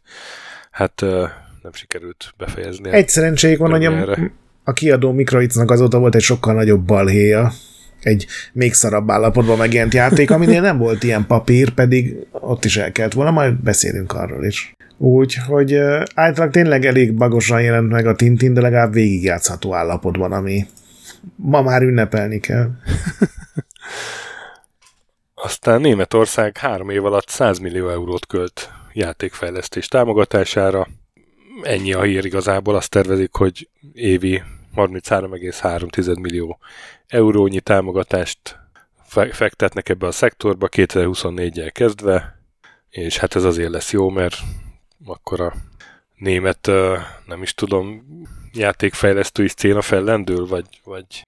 Szerintem egyébként az tényleg igaz, hogy Németország Aha. szerepe a, így a, a gamingben az sokkal kisebb, mint egy csomó más gazdasági téren, hát, mint ami meg, autógyártásban. Vagy... Meg mint amilyen volt valaha, ha belegondolsz. Amikor a szerepjáték, meg, meg real stratégia volt az ilyen csúcsműfajok, akkor azért a németek abból keményen kivették a részüket. Igen, hát most is vannak nagy meg sikeres német fejlesztők, ugye a Crytek még Igen, most is Crytek. létezik, és ezzel a Hunt showdown megint a, egy aranykort élnek, de a Deck 13 is német, Igen, meg még ők, vannak ők kisebb. is Black Forest Games. Igen, ők, ők kapnak is ebből a támogatásból ezt már tudni, hogy ők, ők tuti. Igen, de, de hát startupokat meg indiket is szeretnének. Meg startupokat, indiket is így van. Szerintem ez, ez egy szerintem a legjobb. Igen, hogy a, egy csomó ilyen kisebb indi címnek sokkal többet tudnak elérni. Ilyen kisebb Igen, összegek szétosztásával. Hát egyébként a Nemezisnek a főnöke Józsa Szabolcs az egy időben keményen lobbizott, még valami nyílt napra bejutott a parlamentbe is, és ott felszólalt, hogy csináljon Magyarország is egy ilyet, hát nem, nem csinált. Pedig így ilyesminek tényleg lenne értelme. Nem kommentálom. E, jó, én sem kommentálom igazából úgy, ahogy szeretném, de sejtem, mire gondolsz. Aztán a Microsoftot és az Epic-et, és egyébként a Ubisoftot, meg az Electronic Arts-ot, meg ugye a féljátékipart, Activision Blizzardot beperelt egy anyuka. Ez az anyuka Casey Dunn, nevezetű amerikai hölgy, akinek a fia Thomas Dunn az játékfüggővé vált, és hát benyújtott egy keresetet, hogy ezeket a cégeket ő mind beperli, mert azzal vádolja, hogy tervszerűen alakítanak ki függőséget a kiskorúak körében, és, és hát ez, ez, ez nem, nem a szülő dolga erre figyelni, vagy nem tudom, hogy gondolja, vagy hogy nem csak a szülő dolga, de hát eleve egy szemét dolog így megcsinálni egy játékot. Ezt és csinál, pont nem mondta azért. Csinálják hogy... meg más, hogy a játékokat, azt viszont mondta, hogy Igen. a játékokat máshogy kell felé megcsinálni, pont és hát nem elképzelhetetlen, hogy ez a per egyébként majd egy ilyen csoportos eljárásá dagad. Hát az túlzás, hogy, tehát hogy ez nem is Dávid a góliát ellen, hanem egy Dávid a száz meg a góliát ellen. Nem sok esélyt jósolok annak, hogy ez, ez sikeres lesz. Nem, de egyébként például a cigarettagyáraknál is volt ilyen per. Azt tudom, hogy sokféle per volt, ott főleg nyilván a halálos megbetegedések eltitkolása miatt, de hogy vagy, vagy alkoholnál hát, is volt szerinted ilyen per? Mert nem, ez nem, nem, nem azt lenne érdekes tudni, hogy Amerikában hasonló pereknél milyen kifutása lett ennek, mert az nyilván tagadhatatlan, hogy mindenki szeretné, hogyha az ő játéka az addiktív legyen, most nyilván nem klinikai értelemben feltétlenül, hanem mondjuk pénzügyi, ami valahol azért együtt jár, nyilván nagyon könnyű azt mondani, hogy hát, miért nem mondta a gyerekének, hogy kapcsolja ki az Xboxot, vagy nem tudom, Playstation-t, vagy akármit, PC-t. De ezt én mondom is. Én szülőként ezt mondom is, nem csak, hogy könnyű azt mondani, hanem mondom is. Hát érted, egy Azért van egy csomó olyan ilyen kiröhögött per, aminél, hogyha megnézed, akkor azért nem teljesen úgy volt, mint aki, tudod, van az, hogy valaki beperelte a McDonald's-ot, mert forró volt a kávé. Az nem így volt egészen. Nem tudom, ismered, biztos hallottál róla, tudod, van ez a... Ja, tudom, hogy van, igen, igen, igen. Ott például az egy ilyen direkt kigúnyolt tá- tálalás annak, ami történt, mert tényleg túl meleg volt, tehát olyan forró volt, hogy a nőnek lefolyt a bőr az egész testéről, sajnos nagyon érzékeny helyekről is, és többször szóltak, hogy túlzott, és egy hibás gép volt az egésznek az oka, és nem javították meg, és én kíváncsi vagyok, hogy esetleg van-e itt is valami a háttérben. Ha valaki tényleg az, hogy hát a gyerekem túl sokat, nem tudom, Fortnite-ozik, és perelek egyet, az nyilván egy nonsens dolog. De hát, hát a... nekem ebből ez jön le, tehát itt, itt nem, nem nagyon látom, hogy mi lehet az a mögöttes info, ami teljesen más megvilágításba helyezi az egészet. Én sem, csak... És hát ilyenek voltak azért a múltban pár ilyen per, hogy... Nyilván, persze, csak ez nem egy ilyen random jogász, aki úgy gondolja, hogy nyerészket, bár lehet, hogy az hát ő jogász. Nem, ez egy, ez egy random anyuka, aki felhúzta magát. Ja, meg mondjuk Arkansasban van, úgyhogy ez egy fura hely. Hát arra nem akartam külön célozni, mert nem szép dolog, hát az arkanszai kis emberek. Na, de minden esetre kíváncsi vagyok, hogy be, majd, majd utána nézek. Most igazából csak most jutott hiszem, hogy a, a cigi gyártókat, meg a alkohol cégeket ugyanilyen per érte, hogy direkt úgy van megcsinálva a cigaretta, hogy függőséget alakítson ki. Hát de ennyi erővel érted a, nem tudom, a, a nutellát is be lehetne perelni, mert ugye a szénhidrátban is van ilyen vagy az is kiváltja ezt a jutalmazó kört, hogy egyé többet, akár magába a porcukor is. Hát arra vannak is lépések, hogy visszaszorítsák egy csomó helyen. Nem, nem, nem tudom, miért porcukrot mondtam pont, de... Kanalazza a porcukrot is. Nyám, nyám, nyám. ja, nem is az, hanem ugye az állagaz emlékeztet valamire. Ja. Ja, nem mindenki olyan drogos, mint egy lumpenelem. Én tudod, droggal, kerek droggal fekszem. És úgy hívják, hogy videójáték.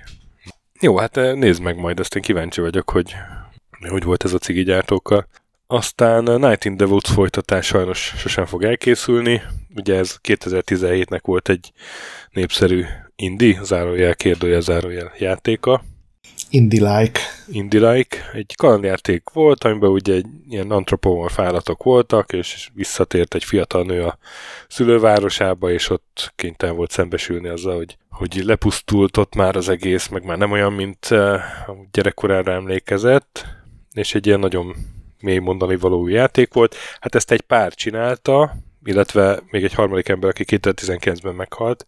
Megalapították a, aztán a Glory Society nevű stúdiót, és hát most ez a stúdió hozta a nyilvánosságra, hogy hát a készülő második játék, a Revenant Hill, az valószínűleg soha nem fog elkészülni, mert sajnos a, az egyik alkotó a kettőből az ilyen súlyos szív problémákkal diagnosztizálták, és folyamatosan kórházba jár, meg kezelésekre, meg műtétekre, és nem, nem tudni, hogy mit hoz a jövő, de, de hát most így felhagytak a fejlesztéssel. Na most már azért többen vannak, mint kettő, és két embernek is komoly egészségügyi baja volt, mivel az egyik a, a vezető író, tehát aki az egész sztorit meg karaktereket megálmodta. Hát ez nagyon szomorú Igen. hír, de de valahogy mégis ilyen tisztességes hozzáállásúnak tűnik, hogy nem erőltetjük, akkor nem veszünk fel tök más arcot, nem rakjuk össze. Majd lehet remélhetőleg rendben jön, akár kikről is van szó, és akkor ki hát, tudnak valamit találni. Aztán új Burnout játék Egyébként, bocsánat, Switchre. Még, Igen? még az előzőhöz, hogy azért ez is jelzi, hogy kezd fölnőni nagyon, meg megöregedni az a generáció, aki először elkezdett játszani, hogy már ilyen hírek is vannak. Hát eddig nem nagyon olvashattál, jó olyan volt, hogy baleset érte esetleg, vagy valami örökölt betegség, de ez a túl idős lett, és a szívbajutól érte ez.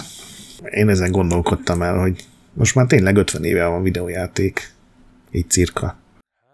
Mert nem menjünk ebbe bele, bazd meg. Vicces hír jön, kacagunk, folyik a könnyem a billentyűzetre. szóval új Burnout jelent meg, de csak Switchre. Végre egy jó hír. Végre egy, egy fantasztikus hír a Burnoutokat. Én mindig szerettem. Én is, én is bírtam Burnoutokat.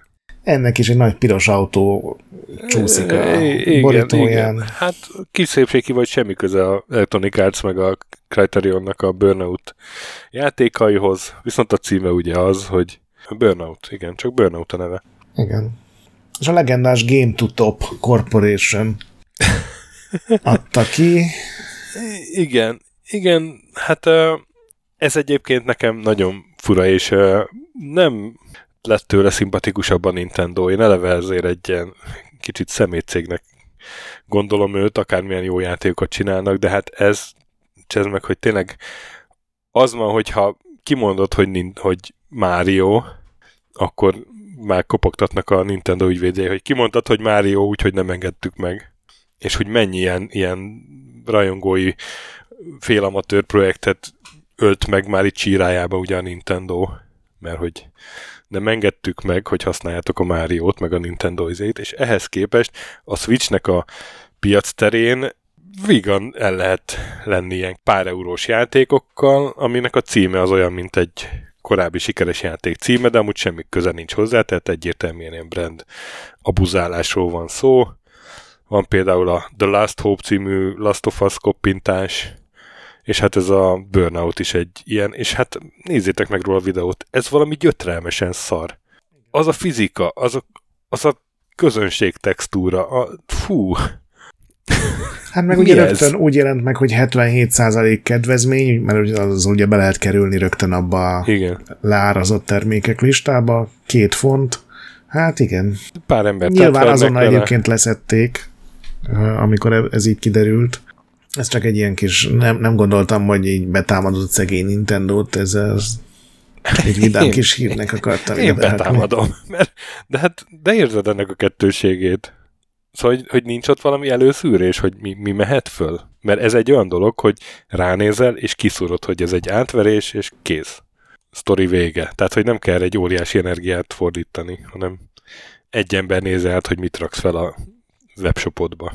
Nem vagyok benne biztos, hogy egy olyan sorozat, aminek 8 éve jelent meg az utolsó része, azzal mindenki abszolút képben van. Hát nyilván egy olyan embert kell oda tenni, aki gamingileg edukált. Te például képbe lennél vele. Szóval biztos vannak még Én ilyen emberek. Én lennék vele, de mondjuk a, azt nem szúrnám ki, hogyha nem tudom, egy de divat tozós játéknak ugyanaz lenne a címe, mint egy, nem tudom, egy flash játéknak. Az a lényeg, hogy megoldották, leszették. Megoldották? Na, mégis milyen jó fél Nintendo. Ha, ha igazán rossz, rossz morcos akarsz lenni, akkor a következő hír, azt szerintem sokkal alkalmasabb. Ó, igen. Hát, Ubisoft. Ez már jelzi, hogy itt valami nagy disznóság lesz. Képzeld el, véletlenül leprogramoztak egy teljes képernyős hirdetést, ami csak úgy felugrik Assassin's Creed-ben. Szörnyű egyébként ezek a, ezek a technikai hibák, ezek a bugok, amik pont a, pont a tönkre teszik a egy jóra való cégnek a tisztességét. Ugye, itt az volt, hogy Reddit felhasználók höbbörögtek a Redditen, hogy hát játszottak a Assassin's Creed, nem is tudom, Odyssey-vel talán, és hogy Xbox-os meg Playstation-os változatban is így felugrott egy ablak.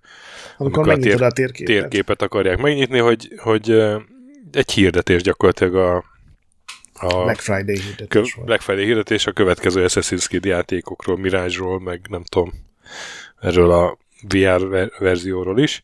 És hát, hát milyen dolog ez, hogy játszol a játékban, megnyitod a térképet, ugye eleve olyan játékban milyen 60-70 dollárba kerül, és akkor még a pofádba tol egy teljes képernyős reklámot, és hát azzal védekezett a Ubisoft, hogy jaj, bocsánat, igen, elrontottuk, technikai hiba volt, mert hát igazából ez a főmenübe akartunk rakni egy ilyen uh, reklám, Miri, Assassin's Creed Mirage reklámot, de technikai hiba miatt sikerült így játékon belül elhelyezni teljes képernyőn. A térkép hát, megnyitáskor minden platformon. Hát, igen, hát cool story, bro. Igen. Mi ez?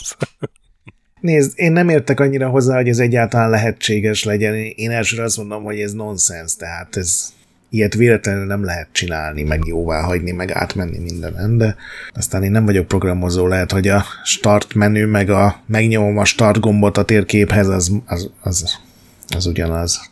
Hát remélem ez, ez nem lesz ez a soha nem terjed el, hogy fizetős programban egész képernyős reklámok legyenek, mert attól így megvadulnék. Fú, és akkor majd a adblocker modok ellen kikelnek a... Aha. hát remélem nem jön el ez az időszak, igen. Aztán, na ez viszont tényleg egy jó hír. Valamikor két évvel ezelőtt volt az egyik uh, havi témánk, hogy a retrojátékoknak a piacán milyen uh, elszabadult árak vannak, és hogy emögött egy milyen uh, spekulátorok állnak. Ugye a Vata nevű ilyen értékelő vagy ilyen rangsoroló cég, meg a Heritage Auctions nevű aukciós háznak a együttműködése látszott kibontakozni abból a videóból, amit egy, hogy hívják ezt a srácot, Carl Jobst uh-huh.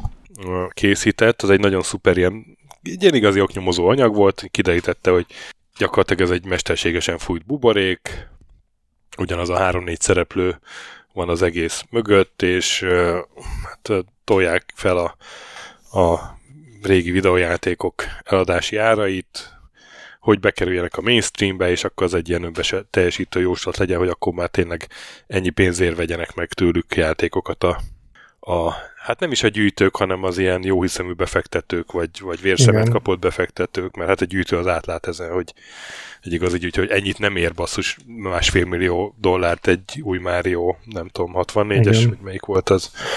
Na és eltelt két év, és most ugyanez a Karl kirakott egy új videót, utána nézett, hogy milyen impaktja volt az ő oknyomozásának, és hát fantasztikus impaktja volt. Rengeteg példát hoz, hogy konkrétan ugyanazok a kiadás, ugyanazok a verziójú játékok, azok mennyivel érnek kevesebbet, mint két évvel ezelőtt, és hát ilyen minimum 50, de inkább 90 százalék van, hát igen, meg egy csomó példát hozott, hogy igen, hogy ilyen 95 százalék, vagy a fölötti áresés, igen. mert igen. gyakorlatilag az az egy YouTube videó kipukkasztotta a Luffy-t, ami ezzel is mutatja, hogy tényleg Luffy volt, nem pedig.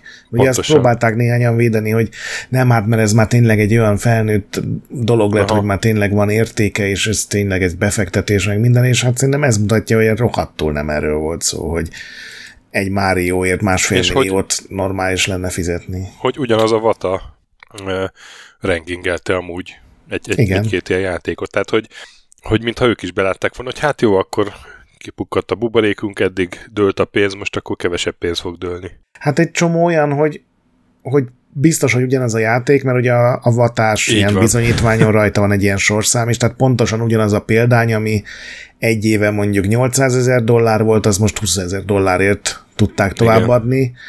A legtöbb példa egyébként, amint hoz, az nem ilyen vatás belsős dolog, hanem azok a random, hát a balek talán túlzás, mert átverték őket, akiket sikerült átverni, és esetleg megvett tényleg befektetésként rohadt drágán egy játékot, és két évvel később a, az eredeti jár 5-10 százalékáért tudta csak eladni. Igen, és hát vannak ilyen úgymond befektetők, akik rohadt szarul jártak, több százezer dollárt buktak ezen az egészen. Igen, de mivel ugye ez a Heritage aukciós ház az, amin keresztül majdnem az összeset eladták, ők pedig ugye kapnak százalékot minden eladás után.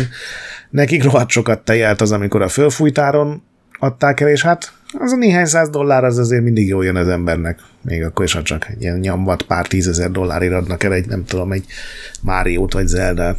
Egyébként szerintem az is cifi, hogy 20 ezer dollárt fizet valaki egy Márióért.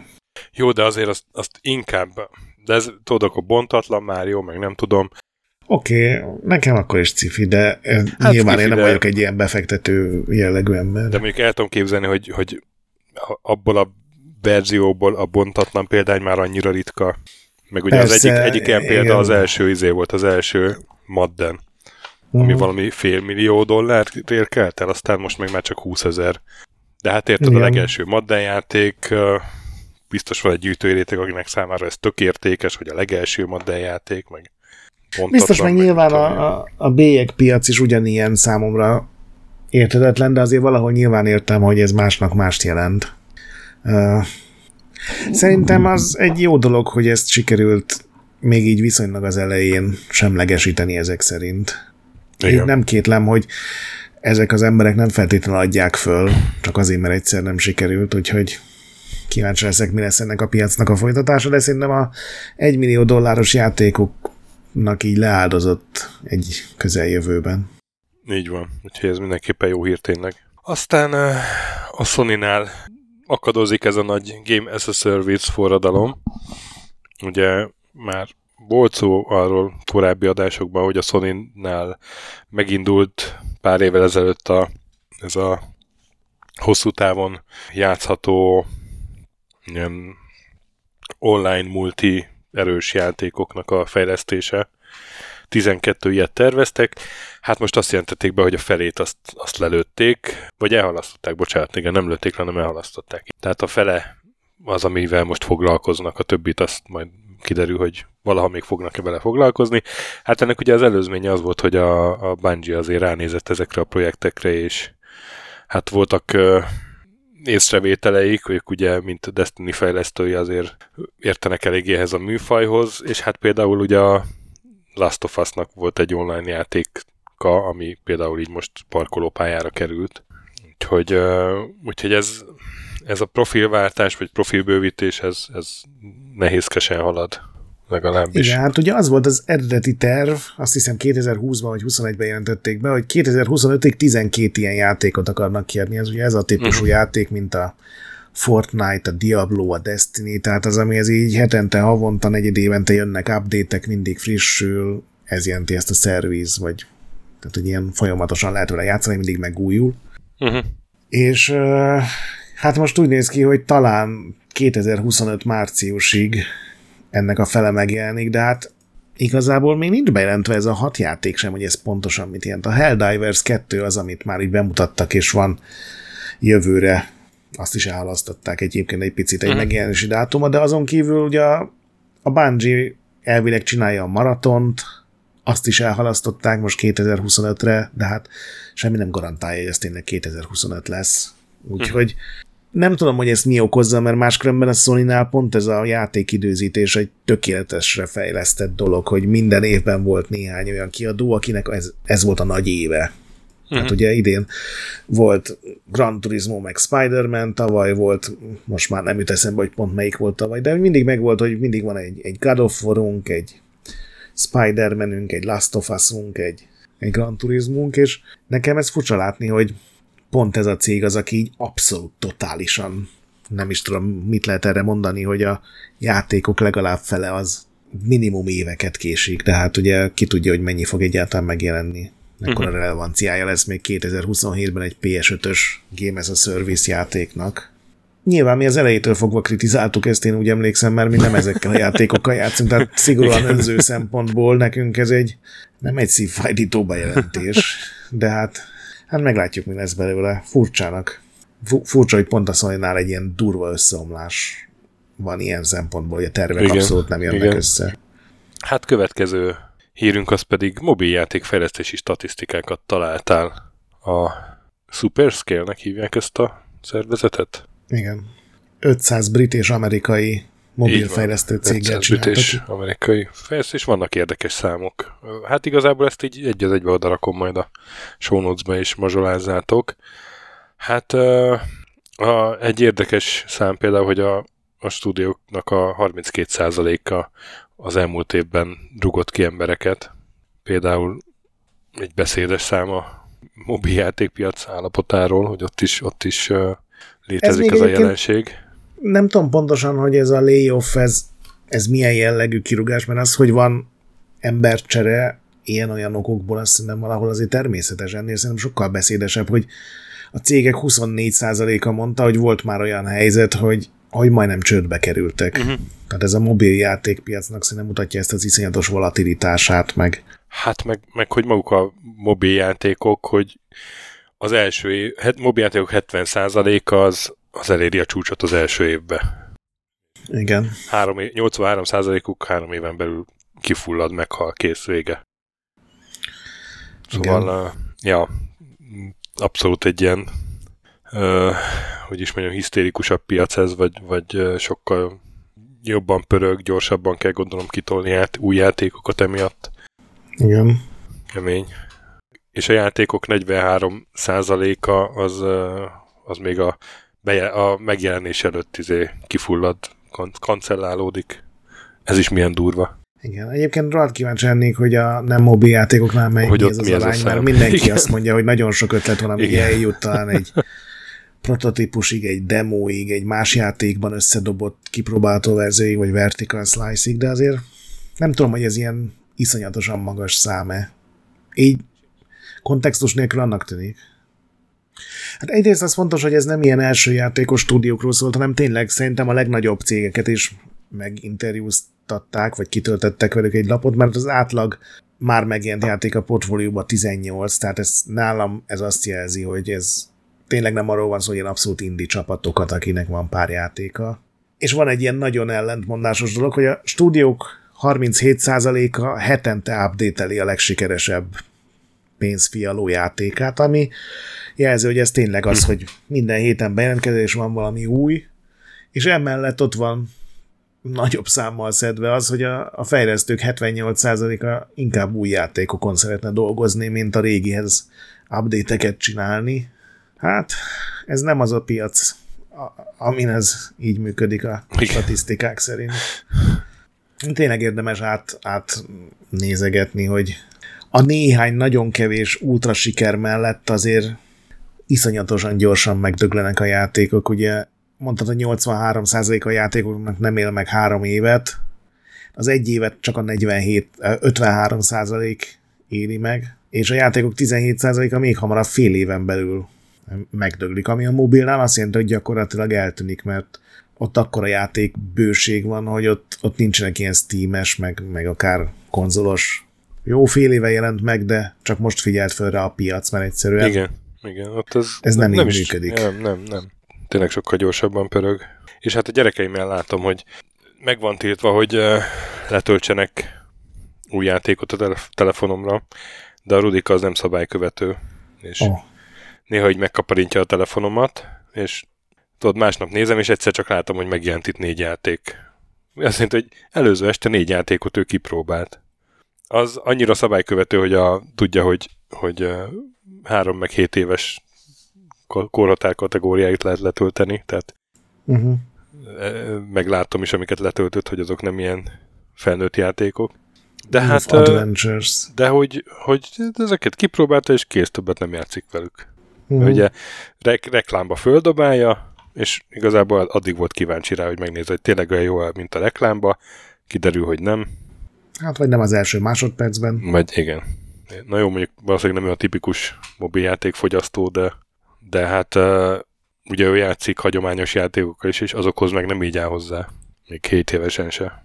Igen, úgyhogy játékfejlesztői szemmel, ha csak nem vagy valami tényleg nagyon sikeresnek a részese, ez egy iszonyatos gyár lehet. Igen. Egyébként nekem ezért volt kicsit azért, uh, hogy is mondjam, ne, nem, nem gondoltam, hogy az a tipikus, ami, amit az Unik mesélt, tudod, aki itt volt nálunk vendégként. Nem, hát mert ő pont abban a kevésben mert van, aki, pont akinek az ultra igen, sikerbe. tehát ő, ő, az a óriási, hát gondolom nem csak szerencse, hanem tényleg, mit tudom én, jól is dolgozott, de hogy ő olyan céghez került, ami a 0,1% a. Igen, hát abszolút nem az lehet ez alapján a tipikus. De hát ezt ő is mondta egyébként, hogy rengeteg Igen. játékuk volt, ami megjelenés előtt így törlik, hiába tetszett nekik, tudták, hogy ebből nem lehet egy százmilliós vagy milliárdos bizniszt csinálni. Ja. Hát és van két... az a jobb, amikor tudod, hogy azért van az a két-három játék a portfólióban, ami föntartja a céget, bármi van. És van két hardverünk is, azt hiszem mind a kettőről esett szó korábban, de most meg is jelentek. Az egyik az új Steam Deck, a Valve bejelentette a Steam Deck új változatát, és ezzel együtt csökkentette az eddiginek az árát. November 16-án meg is jelent a Steam Deck OLED. Legfőbb újítása, hogy egy picit nagyobb lett a kijelző, 7 üveg helyett most már 7,4.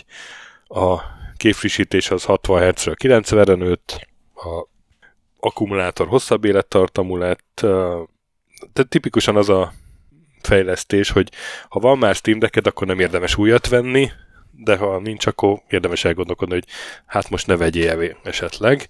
Az eddigi Steam Decknek, ami az LCD-s, annak most 420 euró lett az ára, ez a Steam Deck OLED-ből meg 570 meg 680 eurós változatok vannak, attól függően, hogy, hogy fél tera vagy egy terabájtos háttértárja van. Igen. Hát jó. Ezt szigorúan hangsúlyozták, hogy a következő nagy, tehát Steam Deck 2 is lesz valamikor valószínűleg, de hát az még évekre van, mert mm-hmm. Igen. oda komoly változást akarnak. Ez csak egy ilyen ráncfölvarrás, annak szerintem teljesen jó, főleg teljesen. szerintem a legtöbben a, az akuidőnek örülnek. Igen, egy, egyébként ebből az a... gépnél az... Abszolút, abszolút az a fontos. Aztán hát a másik pedig a PlayStation Portal, amiről már beszéltünk, hogy a PlayStation-nek egy ilyen kiegészítő, hordozható nyúlványa. De ha jól emlékszem, ez az volt, hogy ez csak így a PlayStation 5 közelébe tudod használni, vagy, vagy azra rosszul emlékszem? Nem, szerintem hogy, mondtunk hogy, ilyet. Hogy ugyanazon a wifi kell lenni, vagy volt valami Igen. ilyesmi, nem? Ugye? Igen. Tehát, hogy ez nem tudod azt csinálni, hogy el, elviszed a repülőre, és akkor játszol Igen. a... Ja, úgyhogy... Ez arra uh... van, hogyha valaki más nézi a tévét, akkor még tudja játszani otthon ugyanazon a wifi-n. Hát, ja, hát így, így mondjuk nem tudom, hogy mennyien fogják venni, vagy mennyire nagy a célközönség.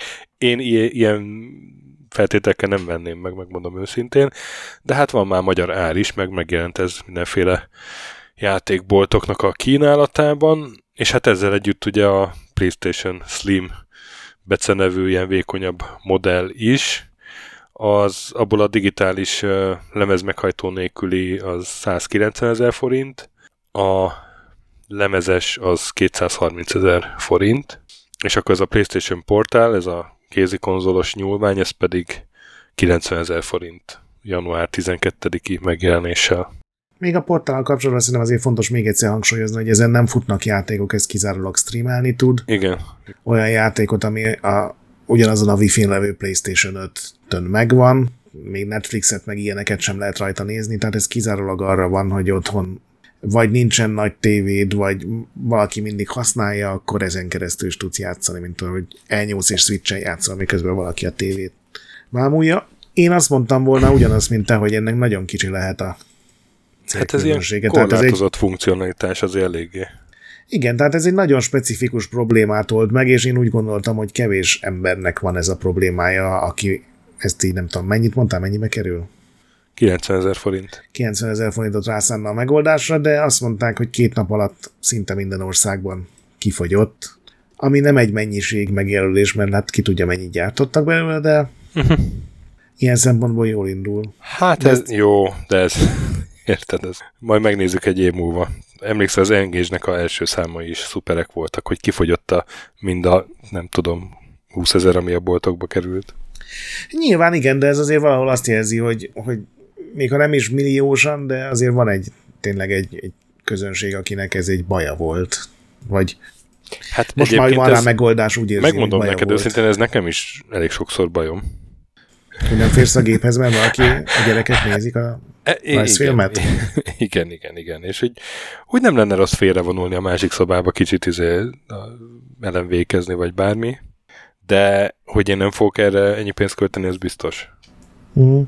Mert érted, vannak könyveim is, akkor addig olvasok, vagy vágok podcastet, vagy szóval, hogy ez azért ilyen nagyon elvakult gamernek is kell lenni, hogy már pedig te minden percet bejátszani akarsz. Nem, nincs benne egy ilyen szerinted? Hát mondjuk ezt jobban el tudom képzelni, hogy vannak ilyen emberek, mint hogy... Mert tényleg mindenki azt mondta, hogy ez egy tök jó megoldja azt a gondot, ami valószínűleg kevés embernek van, és szerintem ez így ennyiben meg is áll. Na jó, és akkor hát Golden Joystick díjak voltak meglepő módon már november 9-e, 10-e körül, november első felében. Hát én azt hittem, hogy ez így december második felében lesz majd inkább a évjátéka díjak, de hát itt nem vártak meg például a LMV 2-t, hogy megjelenjen. Igen, tehát október elején zárult azt hiszem a jelölés. Igen. Cserében tavaly decemberi játékok is vannak a listán, tehát a 12 Igen, hónapot azért tartják. Hát a Baldur's Gate 3 nyerte tele magát, legjobb történetmesélés, legjobb játékos közösség. Az vajon mit le- jelenthet? Vajon mit jelenthet, legjobb lát? Hát egyébként nem tudom. Nekem is egyéb, nem tudom mit jelent, de az biztos, hogy nekem is a Baldur's Gate 3 volt a legtöbb közösségi élményem. Olyan értem, hogy a, a haverjaimmal arról beszéltünk a legtöbbet, meg összehasonlítottuk, hogy ki hol tart, meg ki milyen karaktere, hova jutott, tudod. Uh-huh. Szóval nem tudom, hogy így értik-e, lehet, hogy nem. Ugye a legjobb látvány, legjobb PC-s játék, és akkor a... a legjobb látványba azért így belerugnék egy óriásit az év stúdiója volt ugye a Lyrian, és, és ugye az év, év, évjátéka is ez volt, ugye? Hát ilyen nagyon furcsa, mert szerintem évjátéka, évjátéka nem volt, hanem platform. De évjáték, volt. volt. volt évjátéka, és ez volt az. Ez volt az. És érdekes módon az lmv is itt van, pedig hát ezt nem tudom, hogyan tesztelték, vagy hogyan. Mindenesetre a kritikusok díját megkapta az LMV2. De itt volt a jelöletek között az évjátéka. Igen. Hát fura.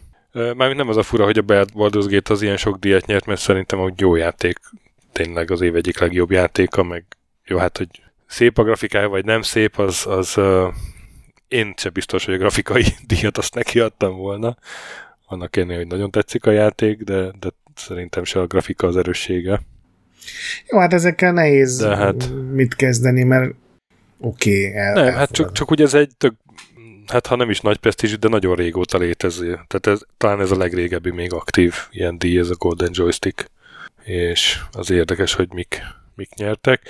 Hát ami még uh, érdekesebb, a legjobb kiegészítő az a, a Cyberpunk DLC lett, a, a Phantom Liberty, a legjobb hardware, a új PlayStation VR.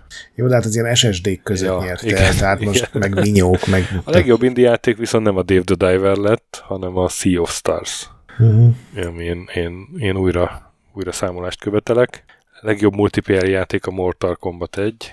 Hát, Hát amilyen fogadtatás annak a játéknak igen. van, én az pont nem játszottam, Nagy, de az, az így fura. a leggyűlöltebb. De igen, tehát hogy olyan szarkritikákat kapott, és akkor itt van a Street Fighter 6 is egyébként a listában. Szóval Ami meg iszonyatosan jó kritikákat igen. kapott. Ettől még nem biztos, hogy én egy, egy ja. verekedős játéknak adnám a legjobb multidíját, de minden jár, ezekkel tudod, nem ja, lehet vitatkozni. Év, év Nintendo játéka, ugye ez az Zelda, év PC játék az a Baldur's Gate, év Playstation játéka a Resident Evil 4 remake, év Xbox játéka meg a Starfield. Ez a, a év PC és Playstation Xbox játékát én azért nem értem, mert Mindegyiken vannak multiplatform játékok, igen. és egyik sem ismétlődik. Igen, igen. Hát az év PlayStation játék a Resident Evil 4, ami az év Xboxos meg PC-s listáján nincs is fönn. És ott van a Street Fighter 6 az év PlayStation játékaként. De megint csak Xboxon meg PC-n nincs ott. Igen, fura. Viszont az év PC-s játéka között ott van a, a Diablo, a Dave the Diver, meg a, a Shadow Gambit, amik a többi nem ilyen. Tehát ilyen teljesen logikátlan ez az egész lista. Hogyha logikát keresünk egy best of-ban, ami lehet, hogy hiba. A még mindig játszunk vele, díjaz pedig a No Man's Sky. Lenyomta a GTA Online-t. Erről ennyit. Majd mi megmondjuk. Majd mi majd megmondjuk évvégén, majd csak figyeljetek. Hogy, hogy mi volt a mi kedvencünk, mert mi nem a legjobbakat mondjuk szerencsére. Így van, így van, így van, és uh, tiszteletben fogjuk tartani egymás véleményét. Még akkor Ez is, hogyha... kétlen, de... Hú, én már előre félek, hogy felrakom első helyre a Talos 2-t, és kiakad a sasa, hogy hogy, hogy nem Spoiler. az Na jó, hát most csak így mondtam valamit, fogalmam sincs, hogy mi, mi lesz még az első helyen. Na de, akkor céges hírek. Hát, jó sok kirúgás. Szerintem így címszavakban mondjad, mert... Jó, hát az Embracer rovatunk egyrészt bezárják azt a Timesplitter stúdiót, amit két éve nyitottak meg újra. Ez ugye egy régi csapat volt, akik a Timesplitters játékokat csinálták, amiknek viszonylag több rajongója van, ilyen kult kedvenc lett. Megcsinálták két éve újra a kiadót az eredeti alapítókkal, most bezárták őket, illetve a Cryptic-nél is elég jelentős le, leépítések vannak, ők ugye MMO-kat csinálnak, főleg a Neverwinter meg a Star Trek Online az, ami még ma is mennek. Egyébként, hogy miért baj, hogy leépítések vannak, mert hiába természetes, ez azt is jelenti, hogy egy csomó játék késik, egy csomó játékot lassabban bővítenek, esetleg egy-egy projektet törölnek, tehát ez nem így működik, hogy random sírunk. Ez mind következménye van azon túl is, hogy száznyi ember kerül az utcára, a mi sírásunk soha se random. Hát, ezt mondjuk így nem menném mondani, de itt, itt nem hiszem. És akkor ugye volt az, amit említettem az elején, hogy a pénzügyi igazgató Egil Strunke, aki 2019-től vezérelte az Embracer hajóját, tehát ő, ő neki része volt a, ebben Nem a remek állapotban. Volt. Igen. És ő azzal búcsúzott, hogy hát kell kemény döntéseket hozni, de legalább dolgozhattam Lars Wingefors-szal, aki egy, egy, egy egyedülálló férfiú. Úgyhogy őróla is tudjuk, hogy remek ember, aki a fontos dolgokra koncentrál. Aztán leépítések a Motorsport Games-nél, ez szerintem egy kevéssé ismert stúdió név a legtöbbek számára. Ők csinálják a NASCAR játékokat, és ők csinálták az R Factor 2-t, ami ugye az egyik ilyen ultra szimulátor, ilyen PC-s minden tekintetben próbálnak közel maradni a valósághoz. 40%-át a cégnek elküldték, ez nyilván befolyásolja az R-Factor 2-nek a bővítéseit is. Aztán a legrosszabb nevű cégnév, amit én így szerintem valaha hallottam, a Digital Bros. Digitesok. Szerintem jó, nem általánosítok, én nem hallottam ezt a nevet korábban, ezt biztos, hogy megjegyeztem volna, de ők a tulajdonosai az 505 Gamesnek, akik ugye a kontrollokat adják ki, meg a Death mhm. Strandinget, ez egy kiadó, és más kisebb fejlesztő csapatok mellett a Kunos szimuláció és az övék, ők pedig az Assetto Corsának a fejlesztői, és itt az egész mhm. cégnek a 30%-át elküldték, aztán az Amazon 180 embert küld el a gamingtől, nem feltétlenül fejlesztőket, hanem például a, a Twitch-nek a, a saját Amazon csatornájának a fenntartóit, a Prime Gaming nevű csoportot, meg egy csomó ilyen bizniszben, meg háttérben dolgozó ember, tehát ez most nem pont a fejlesztők. Ugyanilyen leépítést hajtott végre a Ubisoft, HR, IT és egy hasonló ilyen helyeken. Hát ugye a HR az eddig is kiválóan dolgozott, úgyhogy kevesebb emberrel lehet, hogy még jobban fognak tudni dolgozni. A ByteDance, ugye ők a TikTokról híresek, a messze az a legismertebb applikációjuk. Ugye ez egy kínai cég, a TikTok kapcsán hatalmas sok milliárdos bizniszé nőttek, és ők néhány éve Nuverse néven indítottak egy óriási gaming, nyilván elsősorban mobil gaming kezdeményezést, többek között 4 milliárd dollárért megvettek egy stúdiót, aki még éppen, hogy így elkezdett volna nekik dolgozni, ez a Moonton nevű 1600 fős Kína, Indonézia, Malajziában vannak stúdióik. Őket is el akarják adni, és ugye a Marvel Snap talán a legismertebb játékok így Európában. Amúgy egy csomó Kínában népszerű termékük van. Ők már bejelentették, hogy tök mindegy, mi történik, ők viszik tovább a játékot, tehát a fejlesztők azt mondják, hogy nekik elég ez a nem milliárdos biznisz, hanem nem tudom, százezer dolláros biznisz is. De ez szerintem egy elég durva döntés, hogy minden estől kiszállnak a játékvilágból, és a TikTokra fognak koncentrálni. Olvastam olyat, hogy az elmúlt néhány évben 6 milliárd dollárnál is többet fektettek be. Azért az egy szép baleset azt leírni. Úristen. Aztán Samwise Didier a... A jó öreg Sanvise Didier. Így van, ő ugye Blizzardnak az egyik nagyon korai alkalmazottja volt, még az első Warcraft előtt vették föl, de hát ő volt az, aki a Warcraftnak megadta a grafikai dizájnt, ő egy ilyen grafikus. Szerintem, aki látott már Warcraft vagy World of Warcraft artwork az pontosan ismeri a stílusát ezekkel a nagy kesztyűkkel, nagy csizmákkal, mindenféle ilyen metál közeli illusztrációkkal, és hát 31 évet húzott le a cégnél, és bejelentette, hogy, hogy lelép. Azt, hogy hova menne, mit csinálna, semmi erről nincsen egyelőre szó, csak annyi, hogy imádott ott lenni, és búcsúüzenetként annyit hagyott a, meg a blizzardos kollégáknak, hogy mindig nagy váll pamacsokat, vagy hogy hívják ezt, ez a shoulder pad, ez a Váltömés? Vagy váll, Vá- vállap? Hát igen, vállapokat rajzoljanak, mert az az igazán jó. És aztán van még egy, a, az egy kicsit ilyen belsős abban a szempontból, hogy ez már ilyen sajtóval kapcsolatos, hogy néhány éve a Read Pop nevű rendezvényszervező cég megvette az Eurogamer-t, a Games Industry-t, a Rock Paper Shotgun-t, a VG24 hetet, tehát egy csomó ilyen híroldalt, elemző oldalt tartalmazó cégkupacot, és most őket el akarják adni. Ugye a Covid miatt a US Gamer oldalt már be is zárták pár éve. A Digital Foundry-nak egy része is hozzájuk tartozik, tehát vannak meg nem határozott hányaduk abban a cégben is, de a Digital Foundry azért nagy részt független, tehát őket ez valószínűleg kevésbé fogja érinteni, de hát ez senkinek nem jó, ezek nem szoktak jól elsülni.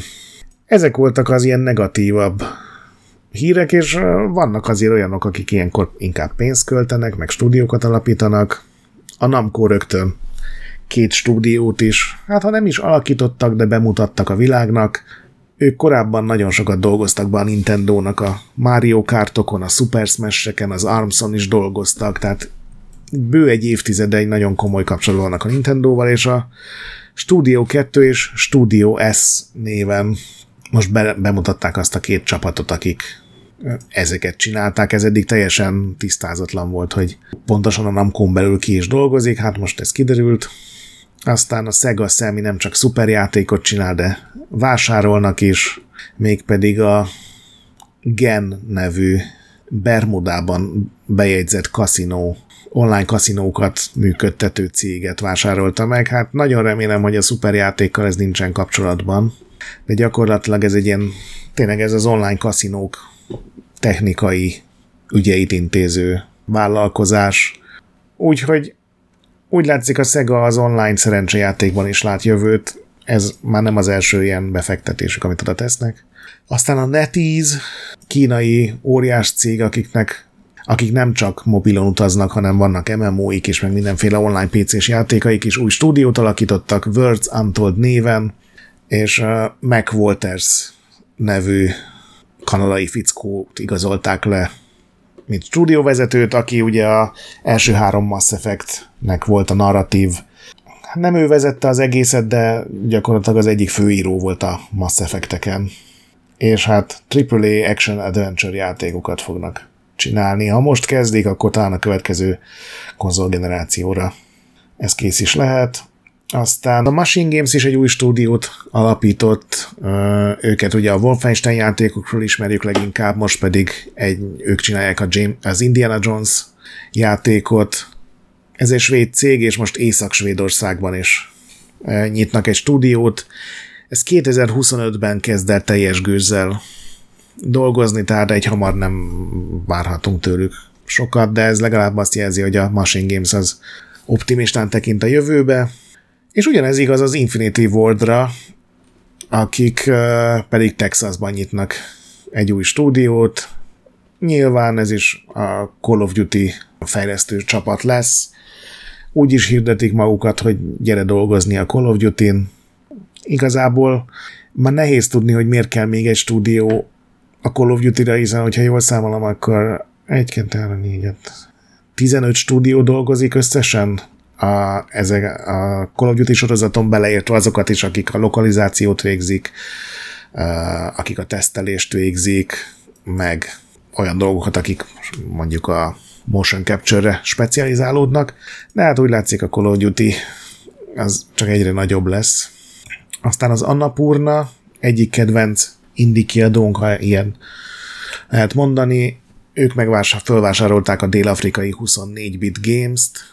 Ez egy körülbelül egy évtizedes múltra visszatekintő csapat, akik portolás vagy, vagy segédfejlesztés szintjén részt vettek a Neon White meg a Cocoon fejlesztésében is, tehát minőségi játékokon volt ott a névéjük, de amennyire hmm. meg tudtam nézni, teljesen saját projektjük még nem volt, hát lehet, hogy majd most. És ez egy tegnap előtti hír talán, nem, mert már december van. Az Aonik nevű vállalat felvásárolta az Endreams-t, akik legutóbb egy Ghostbusters játékkal uh-huh. voltak ott. Az Aonik pedig egy ilyen svéd kiadó, aki egyre másra vásárolja föl. Nekem az Embracer jutott eszembe, bár nyilván nincsenek azon a szinten uh-huh. még, az ilyen kisebb indi csapatokat, és most még egyel, ez az ötödik pici stúdió, akit felvásároltak, hát meglátjuk, hogy ők mihez kezdenek. Úgyhogy ez volt a mostani céges hír, vannak, akik stúdiót alapítanak, sajnos vannak, akik stúdiókat zárnak be. Ebben a hónapban minden jutott. Hát akkor térjünk át a retro hírekre. Hát az első, amit beírtam én még hó elején, vagy mikor. Hogy World of Warcraft kuriózum. Azt előttem ugye a Kriszes adásban, hogy a World of, nem World of Warcraft, Wizard of War. WoW ja, történeti kuriózum, ugye a magyar esport versenyen, akkor játszott egymás ellen Dester és Adrián, egymást lőtték le ugyanabban a pillanatban, és ilyet még senki nem látott ott, meg előtte se, meg azóta se. És mondta a Krisz, hogy egy ötvened másodpercben kellett igen. Becsapódnia vagy, vagy becsapódnia, igen, vagy, vagy egy ötvened. Ugyanabban az egy ötvened másodpercben kellett eltalálni egymást. Szóval ilyen is történt. Berakom a linket, nézzétek majd meg. Nagyon jók a reakciók, hogy ott mindenki tátott szájjal áll utána, hogy mi, mi, mi az Isten volt ez. Double kill Wizard of War-ban, ilyet se látott még senki. Aztán említetted, hogy megjelent a Flashback 2. Az eredeti hát, designerrel, az eredeti zeneszerzővel. De hát igen, az eredeti AI által generált portrékképekkel. Igen, az egy, ez egy zárójeles dolog, hogy nagyon úgy látszik, hogy a portrékat, amik egyébként teljesen stílustalan egyéniség nélküli random portrék. Nagyon úgy néz ki, hogy AI generálta őket, ilyen, tudod, ezek az apró jelek, a kéz nincsen rajtuk, tehát nem lehet újakat számlálni, de a füleknek teljesen más alakja van egy karakteren, a szemüvegnek a, a nyele az az üveg közepére csatlakozik, ha benagyítasz, akkor a hajnak a vonala az teljesen életszerűtlenül alakul. A fogaknak fura alakja van, tehát minden jel arra mutat, hogy vagy egy része grafikus, vagy, vagy az AI generálta ezeket, ezt nyilván nem hozták nyilvánosságra, de annyira botrányosan szarállapotban jelent meg a játék, hogy ezen így átsiklott mindenki. Mert tehát nem lehetett végigjátszani az 1.0-ás verziót, mert az egyik boss az nem jelent meg az arénában. Én most egy IGN-es videótesztet néztem meg, mert az nem egy szokásos videóteszt volt, hanem a fickó elmesélte, hogy patchről patchre hogy változott, és hogy minden patch egy kicsivel tovább engedte a játékban, hogy az, a következő patch már megjelent a boss az arénában. A, még egy patch már lehetett vele harcolni, és, és le lehetett győzni. Akkor tovább mész, megszereztél valamit, de azt akkor még nem lehetett leadni a küldetés adónál, mert nem vette észre, hogy nálad van. A következő patchben már le lehetett adni, Igaz, a karakter láthatatlanná vált, tehát csak akkor tudtad leadni, hogyha tudtad, hogy ott volt benne a sátorban. Botrányos. És ezen kívül sajnos ugye itt is elhangzik, hogy még ha minden programhiba elhárul, akkor is egy pocsék játék. Akkor is maradna. egy játék, igen. Hát igen, ez, ez sokkal többet érdemelt volna a flashback nyilván. Néztem én is, hogy ilyen egészen alacsony metaszkor, a 36-os metaszkor átlaga van. Hát figyelj, nem lehet végigjátszani, és most már valószínűleg végig lehet játszani, még ha szenvedve is, de így a videók alapján, meg a beszámolók alapján maga a játék borzalmas, a sztori én, pocsék, igen, én így videót az akció néz, gyenge. Videót néztem róla, és így nehézkesen irányítható, teljesen jellegtelen, ilyen unalmas semmilyen akciójátéknak tűnt. Igen, ami ráadásul iszonyatosan könnyű, mert van ez az automata pajzsa karakter körül, és ja, az, igen, az igen. sokkal erősebb, mint kellene neki. Ráadásul, ha meghalsz, azonnal ott életsz föl, úgyhogy minden kiosztott sebzés megmaradt. Tehát még ha a világ legbénább játékosa vagy, akkor is mindenen túl tudsz menni, mert, mert amit csináltál sebzés, az a, az a checkpoint után is megmarad. Úgymond checkpoint. Igen, és ez mi ez a Microids-nak a... Igen, hát ők voltak a kiadó. Remeke. Hát, szomorú. Igen. Viszont egy jobb, jobb kiadvány, legalábbis gondolom, nem volt időm megnézni, de talán te megnézted a Half-Life dokumentumfilm, aznak apropóján, hogy 25 éves lett a Half-Life. Igen, a, a Valve végre itt törődött valamit a saját kis dolgaival, 25 éves lett a Half-Life, és arra a napra kiraktak egy ilyen, hát egy óránál picit hosszabb dokumentumfilmet a játék készültéről, amiben régi fotók vannak, illetve a régi csapatot összeszedték a ultramodern kis felhőkarcolós stúdiójukba, és és ott visszaemlékeznek. Igen, és jó látni, hogy ezek a régi kis pajtások így nagyjából úgy lennek meginterjúolva, hogy régen ültek egy-egy szobában, vagy akikkel régen szerettek együtt dolgozni.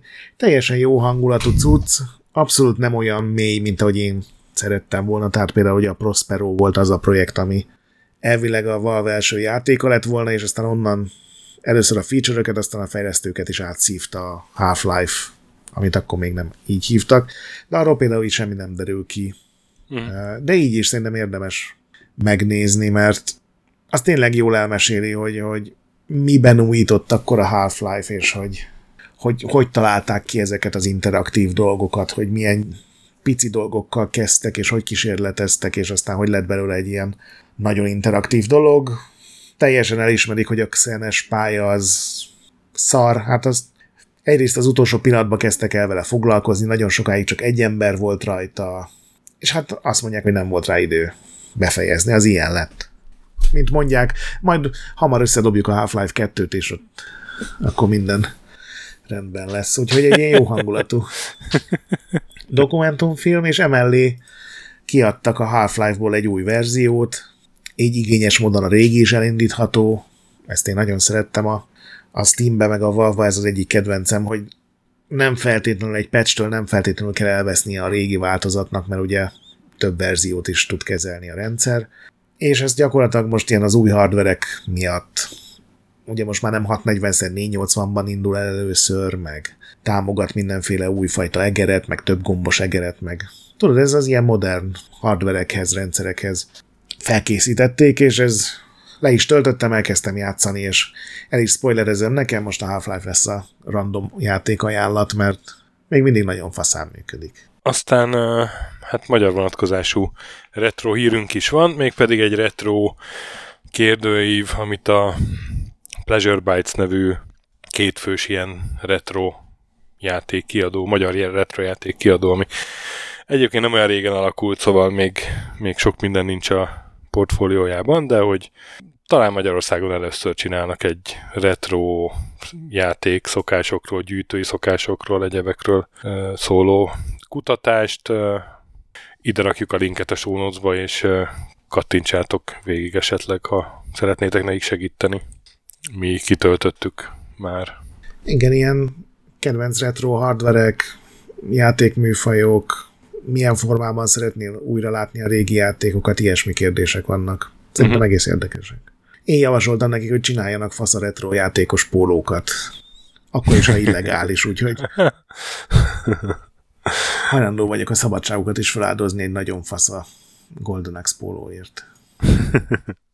Aztán hát én itt raktam, ugye minden év, minden hónapban van nem tudom, több tucat ilyen uh, régi platforma megjelent új játék, vagy, vagy készülő játék, és azért ritkán van olyan, hogy úgy érzem, hogy ezt mindenképp be kell rakni akkor is, hogyha esetleg nem sokan kattintanak rá, de most ilyen érzésem volt a Rookcraftnél. Egy uh, amigás, hát ilyen ruglák játékszerűség.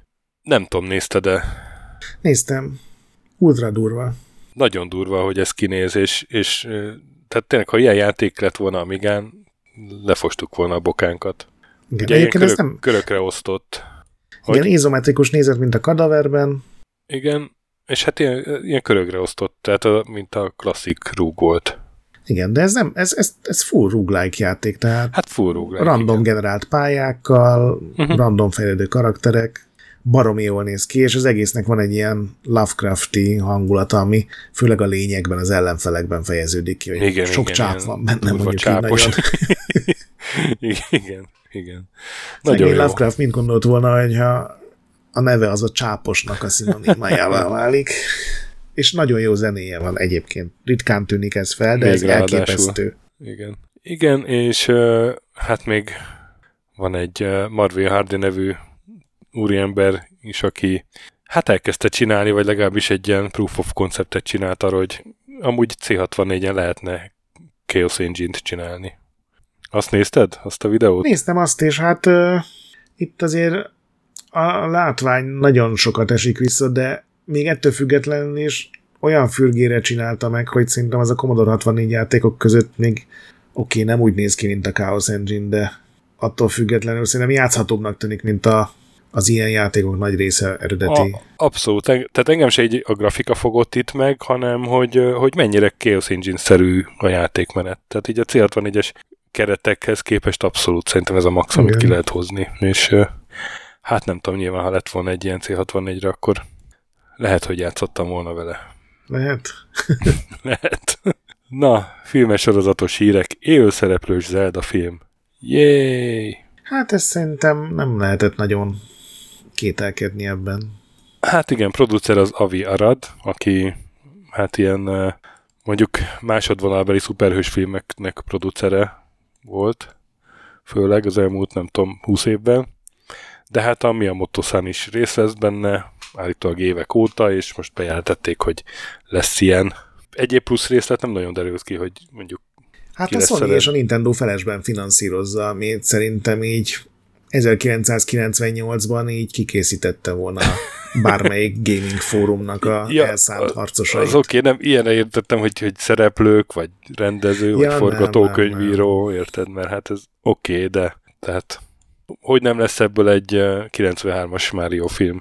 Igen, vagy hát Avi Arad munkásságából föl tudnánk hozni az Elektrát, hát a legelső fantasztikus négyes. Pontosan ilyenekre gondoltam, pontosan ilyenekre gondoltam, vagy a, a Man Thing című kiváló Igen. egyébként az utóbbi években a sony dolgozott, és ugye a Venomok, a Spider-Man rajzfilmek. A Spider-Man rajzfilmek, igen, az, az volt így a legnagyobb dobása az elmúlt években. De gyakorlatilag minden ilyen Morbius, Uncharted, tehát ezekben ő így benne van.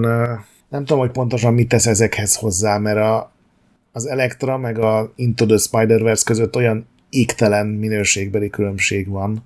Electra kalandor. Igen, hogy, hogy nem tudom, hogy melyikért volt ő felelős, de hát ez van. Hát meg a Morbius, meg a Into the Spider-Verse között is. Igen. Érdekes mondani, az Electra meg a Morbius között tulajdonképpen nem sok külön. É, igen, és a Manthinget is ide lehetne tenni még. Ezt nem láttam sajnos. Magyar címe, magyar címe Valami van oda lenn. ne hülyéskedj ez, ez, ez, ez. Az, ennél még az ember cuccos is jó lett volna, vagy nem tudom. Ajaj, Valami van oda lenn. És akkor négy darab új sorozatról, vagy hát két új sorozat, meg néhány új sorozatról lesz szó. Az egyik a, az Arkane, ami nagyon jól sikerült, ugye a League of Legends világában játszódik, de egy tök eredeti sztorit mesél el a ott levő karakterekkel. Jövőre jön a második évad, Netflixre nyilván. Lesz egy új Witcher animációs sorozat, egy animációs film, uh-huh ez is a Netflixen. Mi a címe? Sirens of the Deep, vagy Sirens of the Deep, nem tudom ők pont hogy ejtik, és az eredeti játék szinkron színész lesz a Geraltnak a hangja. És a sztori is eredeti valamennyire? Mert nekem nem rémlik, hogy ilyen szirének lettek volna. Igen, az is eredeti. Aztán készül egy Pokémon tévésorozat, az is a Netflixen, és ez egy ilyen stop motion Babs filmszerűség, ami engem azonnal megfogott. Így nagyon egyszerűnek, hogy nem mondjam gyerekesnek tűnik a sztori arról szól, hogy a főszereplő karakter egy ilyen Pokémon hotelben dolgozik, és találkozik ezekkel a lényekkel, de szerintem a nagyon jó a design. Portás, de nem az a portás, aki így ott van a recepció, hanem akinek így meg kell oldani a vendégeknek. A, igen. Ez a concierge, vagy... Igen, igen, igen. Hát az is a címe, hogy a Pokémon concierge. És ja, akkor tényleg, tényleg az is a címe. A, az ember vendégeknek a gondját is neki kell megoldani, meg a Pokémon vendégeknek a gondját is, és Igen. egy ilyen nagyon aranyos nagyon cuki. Design gondolom, gondolom nem ilyen felnőttes lesz, hogy nem tudom. Nem, elfogyott, de... Elfogyott a kokó Pikachu szobájába, vagy ilyenek. Vagy... Nem, nem, nem gondolnám, hogy ez lenne a koncepció. Vagy hogy a Psyduck az kicsit túlhúzta estét a felbérelt hölgyel. Ja, és elkerejteni a hullát? Hát figyelj, Igen. nem hiszem. De hát annyira cuki tényleg. Engem is megvett ez az előzetes. Nem, nem gondolom, hogy én vagyok a célközönség, de hogy a, a gyerekeim ezt imádni fogják, az biztos vagyok benne. Igen, ilyen bolyhos anyagból van minden Pokémon, és nem hiszem, hogy láttam volna Pokémon ennél aranyosabban kinézni. Nagyon cuki, tényleg. És az utolsó... Pe- pedig én nem vagyok egy pokémonista. Igen. Az utolsó hír az már decemberi, de hát ugye most negyedikén vesszük föl, ez december harmadikán jött ki, nem akartam kiadni, ez a Fallout sorozatnak, ami az Amazon Prime videón lesz. Bizony. Jövő áprilisban kezdik vetíteni, április 12-én, és most jött ki az első teasernek hívják. Azért nem trailer, mert a sztoriról nem mesél, hanem ez inkább ilyen hangulat bomba, bemutat karaktereket teljesen random sorrendben, helyzetekben. Igen, de mondjuk teasernél azért meg nagyobb, mint amilyen teaser Igen, szokott lenni. Két és fél perc. És benne van minden, amit akarsz. Vaultok, ez a Yaugua, ez a mutáns medve, ilyen teljesen kihalt sivatagi tájak. Brotherhood of Steel katonák. Igen, orr nélküli mutánsok. Hát az a orr nélküli mutáns az a izé egyébként, a, a Volton Goggins. Igen, aki, igen. aki ugye felül a lóra, amikor még orra, orra van az egyik jelenetben. Igen, a gyerekével együtt. Úgyhogy gondolom lesznek benne ilyen flashback jelenetek is. Van egy ilyen megatonszerű, ilyen szemétből épült város. Meg hát egy megatonszerű robbanás. És több, több megatonnás robbanás több, van. Több megaton. több, több megatonnás robbanás is van benne. Nem hiszem, hogy ezzel megaláznák így a fallót. Reménykeltő, világot. abszolút, abszolút reménykeltő. Tehát így vizuálisan mindenképpen, de hát meglátjuk, hogy a sztori milyen lesz, de egyelőre ez Majd úgyis ilyen... megnézed és elmondod. Az biztos. Az biztos, hogy ezt megnézem. Szóval, hát fingers crossed. Egyelőre nem úgy tűnik, hogy így menthetetlenül elcsesznék, sőt, inkább így óvatos reménykedésre adok ott, hogy lehet, hogy ez még akár jó is lehet. Igen, hát én a, én a pessimistán károgó emberként azért megjegyzem, hogy a Halo trailer is így kinézett, hogy tök jól nézett ki, és voltak benne lények, meg páncélok, meg minden. Ja. De különben 2023 az az az év volt, amikor, amikor az első ilyen igazán jó videójáték feldolgozások megjelentek. Igen. Szerintem. Úgyhogy uh, szép lenne, hogyha még, még beállna a sorba a Fallout is. Mondjuk te a Sonic egy filmet is imádtad. Az Én imádtam, már nem de tudom az... hány éves. Abszolút, de azt nem tartom adaptációnak. Mert hogy az, az csak eljátszott a gondolattal, hogy, tehát, hogy nem a játékok sztoriát dolgozza fel, érted? Ez sem, mert ez ugye ez, ez a falót, ez a nyugati parton lesz a játékok, meg mind a keleti part, vagy közép Jó, de, de annyiban önazonos, hogy abban a világban játszódik. A, a Sonic az meg ugye a földön játszódik, hogy uh-huh. átcsöppen a Sonic, és, és szó sincs smaragdokról, meg, meg, izé, meg a Nincsen benne izé káos maragd? a másodikban, a másodikban már van, az elsőben nincs. Elsőben abszolút nincs, csak a gyűrűk uh. vannak. Úgyhogy nem, az eléggé eltávolodott a Sonic, tehát hogy ezt azért nem tartom adaptációnak. A másodikban már vannak ilyen elemek. Hát a Last of Us az abszolút adaptáció, ugye, de hát a, a Fallout is szerintem olyan értelemben, hogy, hogy a világnak az ilyen főbb elemei, amik minden Fallout játékba visszaköszönnek így vagy úgy, azok így már a trailerből is látszik, hogy ott vannak. Egyébként ilyen értelemben például akkor a Cyberpunk anima sem a játék feldolgozása, hanem inkább a szerepjátéké, és annak is valószínűleg egy korábbi kiadásáig. Ja, ja, ja, ja. Meg hát se a... hangulatában, se világában. Egyébként nekem a, a Mario film is egy jó adaptáció olyan értelemben, hogy amennyire sztori nélküliek a Máriók, és inkább a, a fan uh-huh. a, a lényeg. Valahogy a filmet is sikerült így megcsinálni, hogy azt el kell engedni, hogy te ettől elvász egy filmet ilyen fordulatos cselekménnyel, uh-huh. meg nem tudom, hanem tényleg beleáll a film is abba, hogy gyakorlatilag Mario pályákat mutogat, és így, így jó nézni, nem tudom. Így, így meghasonlottam Vidám. akkor, de azt hiszem, ezt már meséltem Igen. akkor, hogy ezt egyszerűen nem, nem tudtam úgy nézni, hogy én most akkor erről kritikát írok. Minden filmkészítési szabályt áthágtak azzal, hogy csak random fan. Igen, abszolút. De hát mégis valahogy meg ezzel lett azonos az egész Mario, vagy ezzel lett, ezzel lett egy jó adaptáció, mert hát ha valaminek nincsen sztoria, az a Mario. Most Igen. ezt nem, nem szemétségben mondom, hanem tényleg így, ez az abszolút a... Igen, a platformjátékok azok ilyenek. A, a minimál toposzok, hogy, hogy van egy ercegnő, meg kell menteni, kész. Van egy gonosz, most úgy néz ki, mint egy csárkány, kész. Igen, hát a platformjátékok azok már ezzel szerintem ilyen ezzel már játszanak is, meg röhögnek is rajta. Uh-huh, uh-huh. Igen, igen, és akkor pontosan, pontosan. Ja, hát még nem minden, mert hát ott van például Psychonauts, de... Nem most a, a Mario platformjátékok, mert hogy ott is vannak már szerepjátékok, aminek azért van sztoria, csak ja, a, a, igen. A, a Super Mario Wondernek is gyakorlatilag egy mondat a teljes sztoria. E, így van, így van. Na, szóval uh, Fallout Kíváncsi vagyok rá. Akkor jönnek a felsorolós berekedek alattuk rovatok. Na, egy berekedős játék? Igen, egyébként a halasztások között a Grand Blue Fantasy versus Rising, amit két héttel ugyan de elhalasztottak, most december közepe lett. Aztán a Space Marine 2, amit 2024 márciusa utára halasztottak, majd, majd kiderül a Gaming Awards-on az új trailerben, hogy pontosan milyen megjelenési dátum. És a legtrükkösebb eset az a Broken Roads, nem tudom, erről hallottál, ez egy Ausztrál Fallout. Fallout 2-re hasonlít igazából, mert ilyen izometrikus játék Ausztráliában játszódik, ausztrálok készítik, nagyon ígéretesnek tűnt, kimentek a tesztkódok, és elhalasztották 2024-re. Ők azt mondták, hogy nem sikerült befejezni, úgyhogy elhalasztjuk, nem pedig azt, hogy nem sikerült befejezni, úgyhogy megjelenik, és a szerencsétek van pecseljük. Úgyhogy ez mindenképpen egy szimpatikus hozzáállás.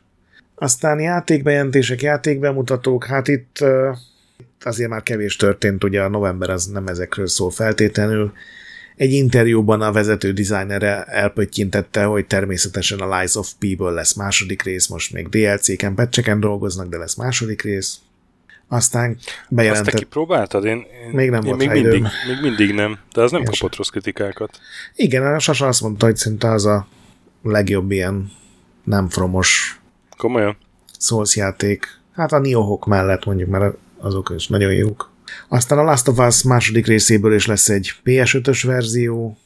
Ugye gondolom ez is a sorozat által megemelt érdeklődés miatt, hogy legyen egy PS5-ös verzió, a grafikai javítások mellett beraknak egy roguelike random generált pályás játékmódot, amit egyelőre nehezen tudok elképzelni, de oké. Okay. Legalább raknak bele valamit, legalább hozzányúlnak, legalább nem csak az, hogy három nagyobb textúrát beleraknak. Aztán a World of Warcraftnak a BlizzConon rögtön három következő kiegészítőjét egyszerre bejelentették.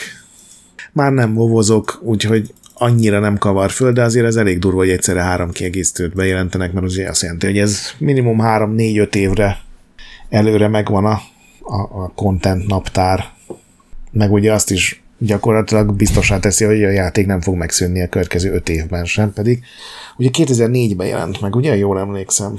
Igen. Tehát nem csak a 20, hanem szerintem a 25 éves évfordulója is biztosítottá vált ezzel a játéknak, mert ráadásul jó, követ, jó fogadtatása volt az újításoknak a játékosok részéről, és egy nagyon ritka új játékbejelentést kell tennünk, új Sega játéktermi játék jön 2024-ben. Apex Rebels néven, nyilván a Apex Legendshez nincsen köze, ez egy, hát már nem azt mondom, hogy autószimulátor, de nem ez egy versenyjáték, abszolút nem szimulátorral. Abban a korban vagyunk, hogy a játéktermi játékok is Unreal Engine 5-ben készülnek, Nem tudom, látta, de majd vág be azt a képet, ilyen nagyon színes kis autókba lehet majd beülni hm.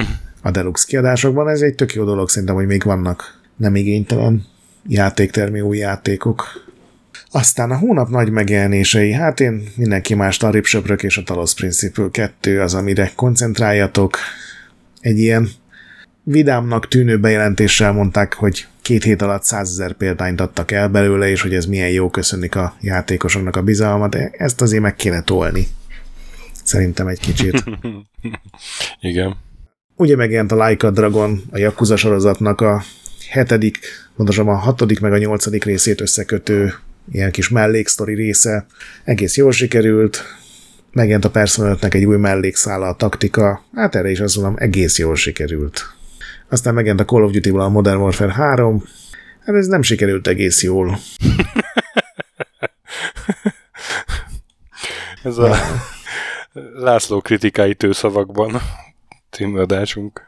Hát ezzel szerintem mindenki olvashatott, aki szerintem még a Telexen is gyaláztátok. Lehetséges. És a kicsit kisebb játékok közül megjelent az Assassin's Creed-ből ez a Nexus VR, ugye ez a VR orgyilkoskodás, megjelent a Super Mario RPG-nek a remake megjelent a Warhammer Age of Sigmar, ami hát RTS-ként hirdették, de ez inkább ilyen egyjátékos MOBA, tehát nincsen nagyon bázisépítés, nincsen nagyon egységfejlesztés, hanem inkább ilyen taktikai dolog, illetve a Warcraft Rumble, ez a mobiltelefonos Warcraft stratégiai játék, ami állítólag az első 20 óra, 10-15-20 óra az tök jó játszható, és utána bekapcsol ez a mikrotranszakció nélkül nagyon nehéz előre jutni, vagy nagyon sokat kell grindelni. Szégyen. Aztán indi megjelenések, még a hónap elején beírtam ide a Broken Rose dát, azt ugye időközben elhalasztották. Ugye beszéltünk már a Tintin Reporterről, beszéltünk a Flashback 2-ről, de megjelent az Invincible, ugye ez a Lem novella alapján, ezt is mondtuk. És ami egészen érdekel, de nem tudom, hogy lesz rá időm, ez a Last Train Home.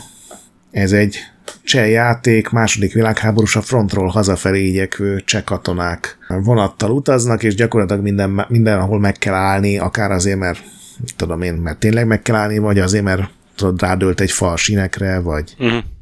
valami gond van a vonattal, mind, az mindegy pálya, egy ilyen valahol a klasszikus RTS-ek meg a Commandos közötti ilyen egész sok lehetőséget adó játék, és van benne cseh szinkron, úgyhogy nekem nagyon szimpatikus.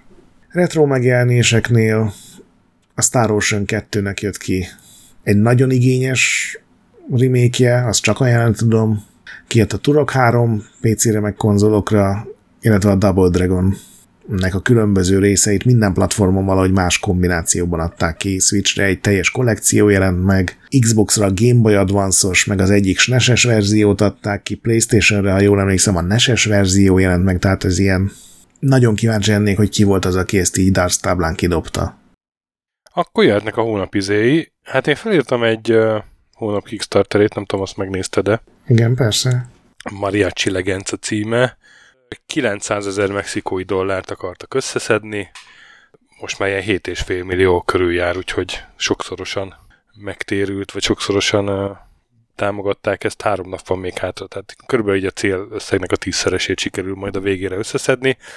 Hát ez egy ilyen, egy ilyen harc, harcközpontú Metroidvania játéknak mondja magát, de hát én amiért ide raktam, az a elképesztő ilyen pixel grafika, meg animációk, nem tudom, nézte, de igen, ez a Mariachi, meg Mexikó, ez tényleg ez a, ez a világ, és nem tudom, hogy lesz belőle Metroidvania, mert ilyen gyönyörű utcákon is lehet mászkálni, meg... Igen, tehát maga a játék, mert az nem annyira mutatja még meg magát, csak azt, hogy hát ezek aztán tudnak rajzolni.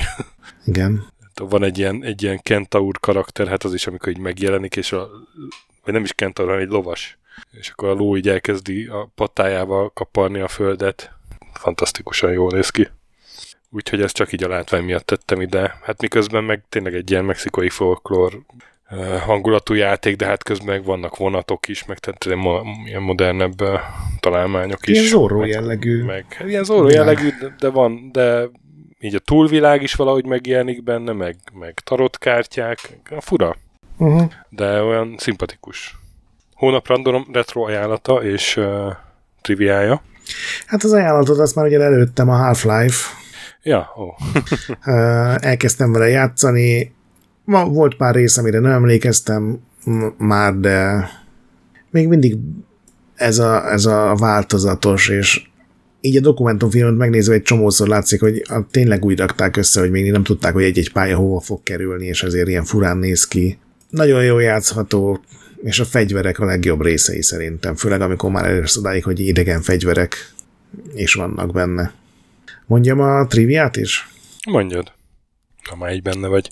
Hát onnan indult az egész, hogy így valahol nem is tudom, hol futottam bele, hogy van ez a Fear and Hunger nevű horror RPG, ez tök indi játék. Aha.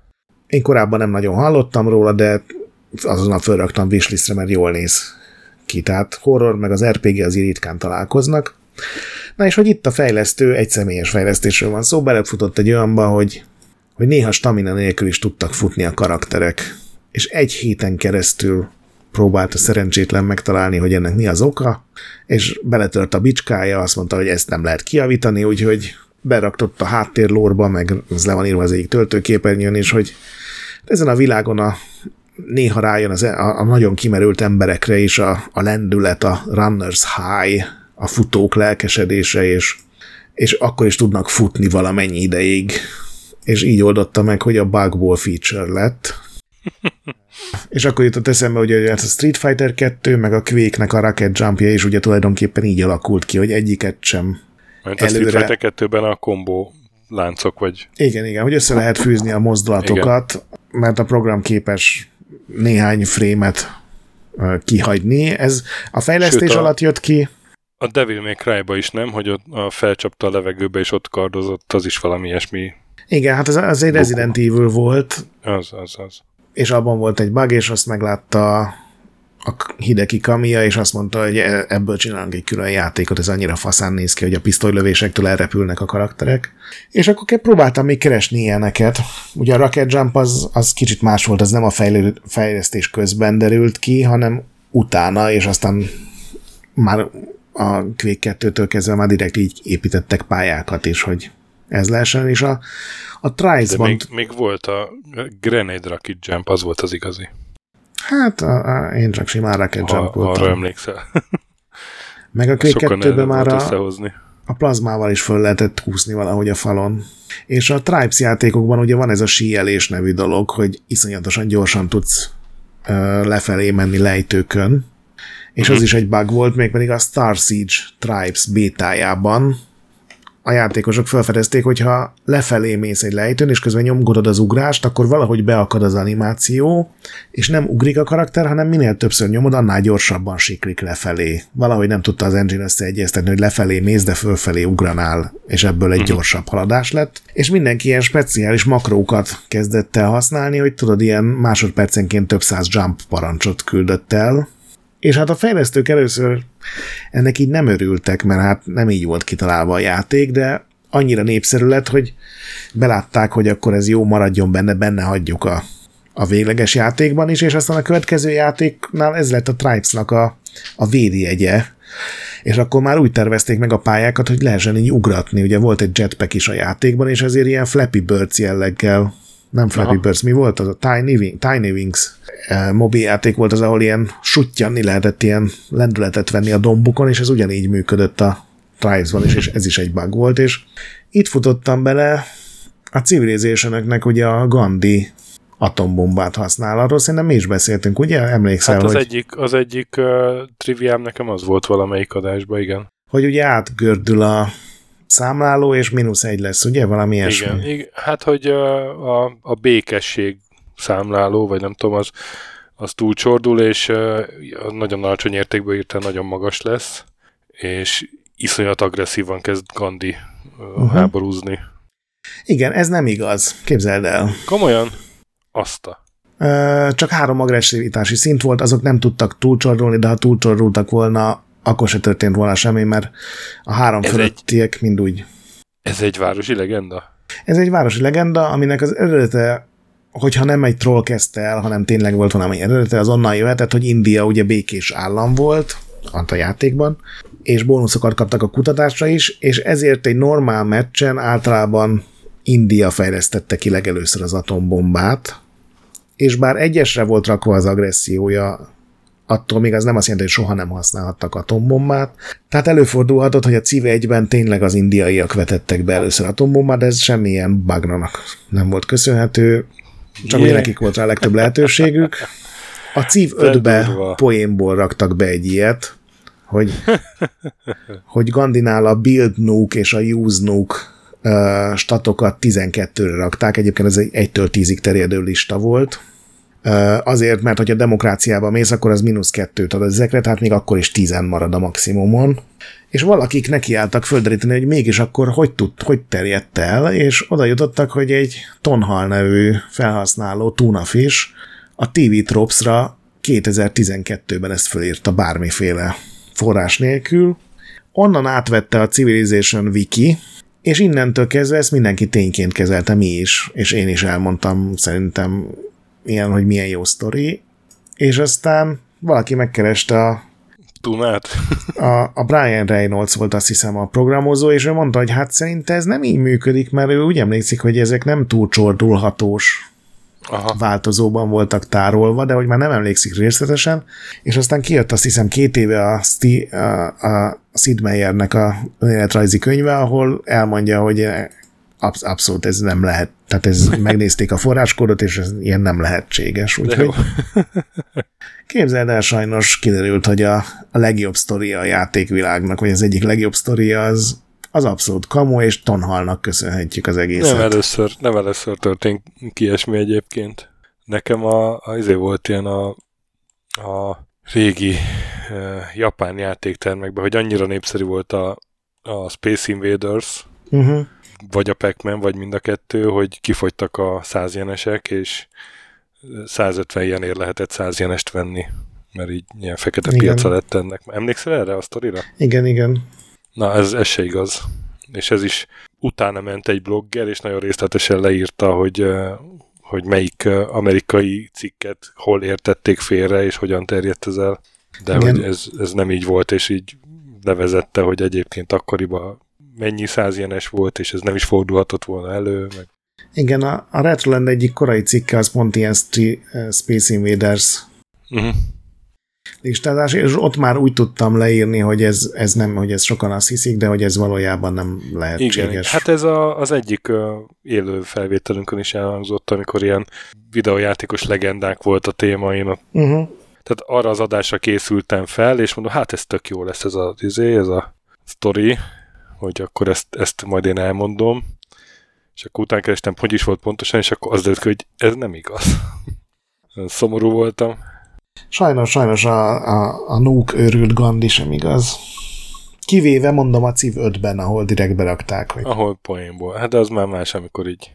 Igen, mert ott a, ez azt jelenti egyébként, hogy a fejlesztők sem tudták valószínűleg, hogy ez egy hogy ez nem igaz egészen 2021-ig, vagy 22-ig, amikor megjelent a könyv, és tényleg akkor állítólag megnézték a forráskódot is.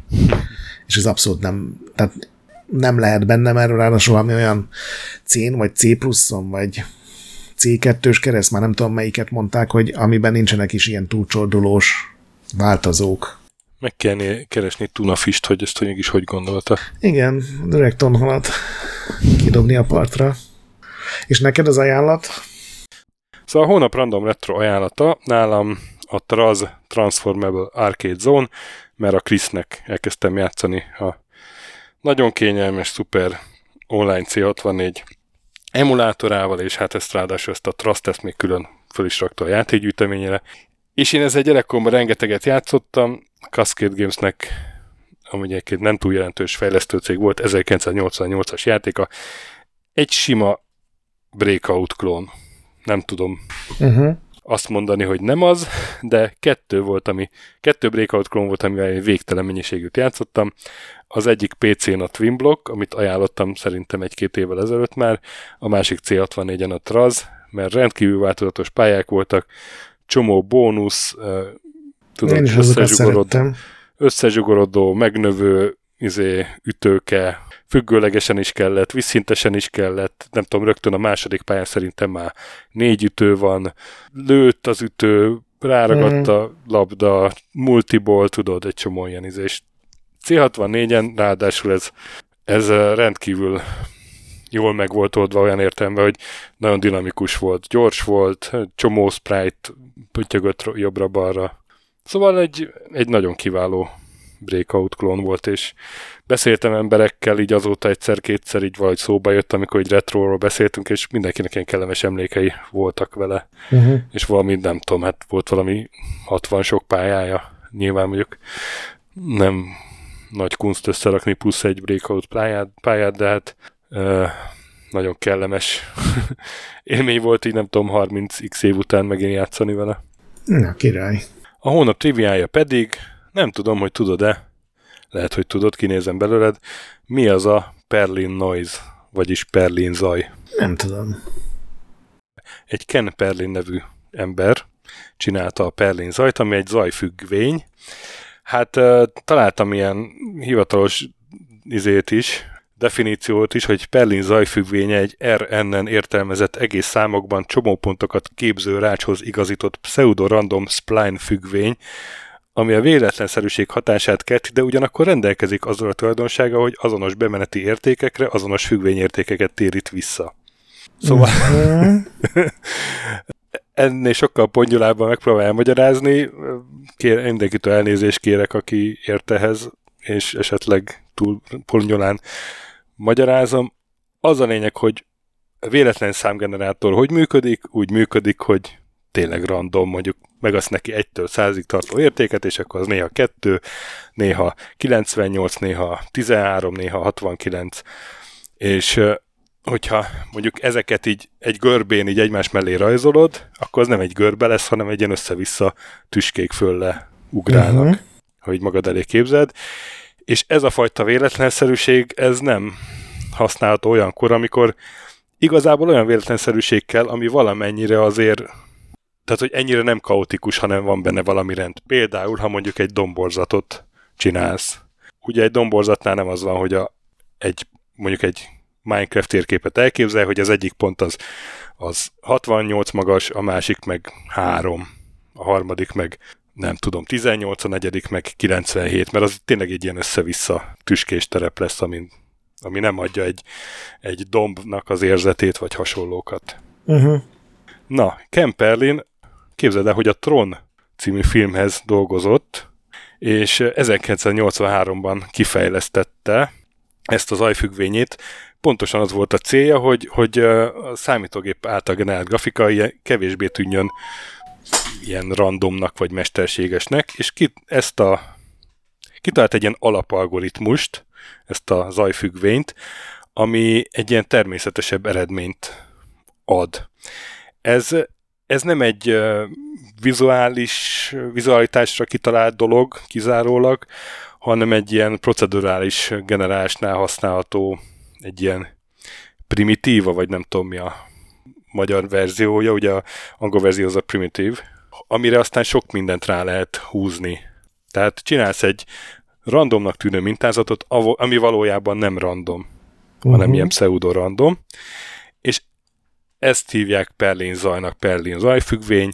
A Perlin egyébként erről többször publikált, 85-ben először hosszabban a, az akkori Szigrafra, 97-ben ilyen nagyon rangos műszaki díjat kapott ezért, tehát hogy ő, ő ez egy kisebb hősé vált, és azóta is elképesztő változatosságban használják fel ezt a függvényt, illetve ennek hát ilyen mindenféle módosított, meg továbbfejlesztett fejlesztett változatait például textúrákban, ugye ha mondjuk kell valami sziklatextúra, vagy valami, akkor meg, lehet, meg lehet azt oldani egy Perlin zajfüggvénye, vagy például egy, egy felület, egy domborzat, és a, például egy Minecraft pálya, vagy például valamilyen random generált dolog, ami azért ne, nem kell teljesen randomnak lennie, akár egy egész pálya de algoritmusokban is lehet használni, hogy például egy víznek a hullámzása az, az ugye random is a hullámzás, de azért kellenek hullámok is bele, ilyen hullámformák, hogy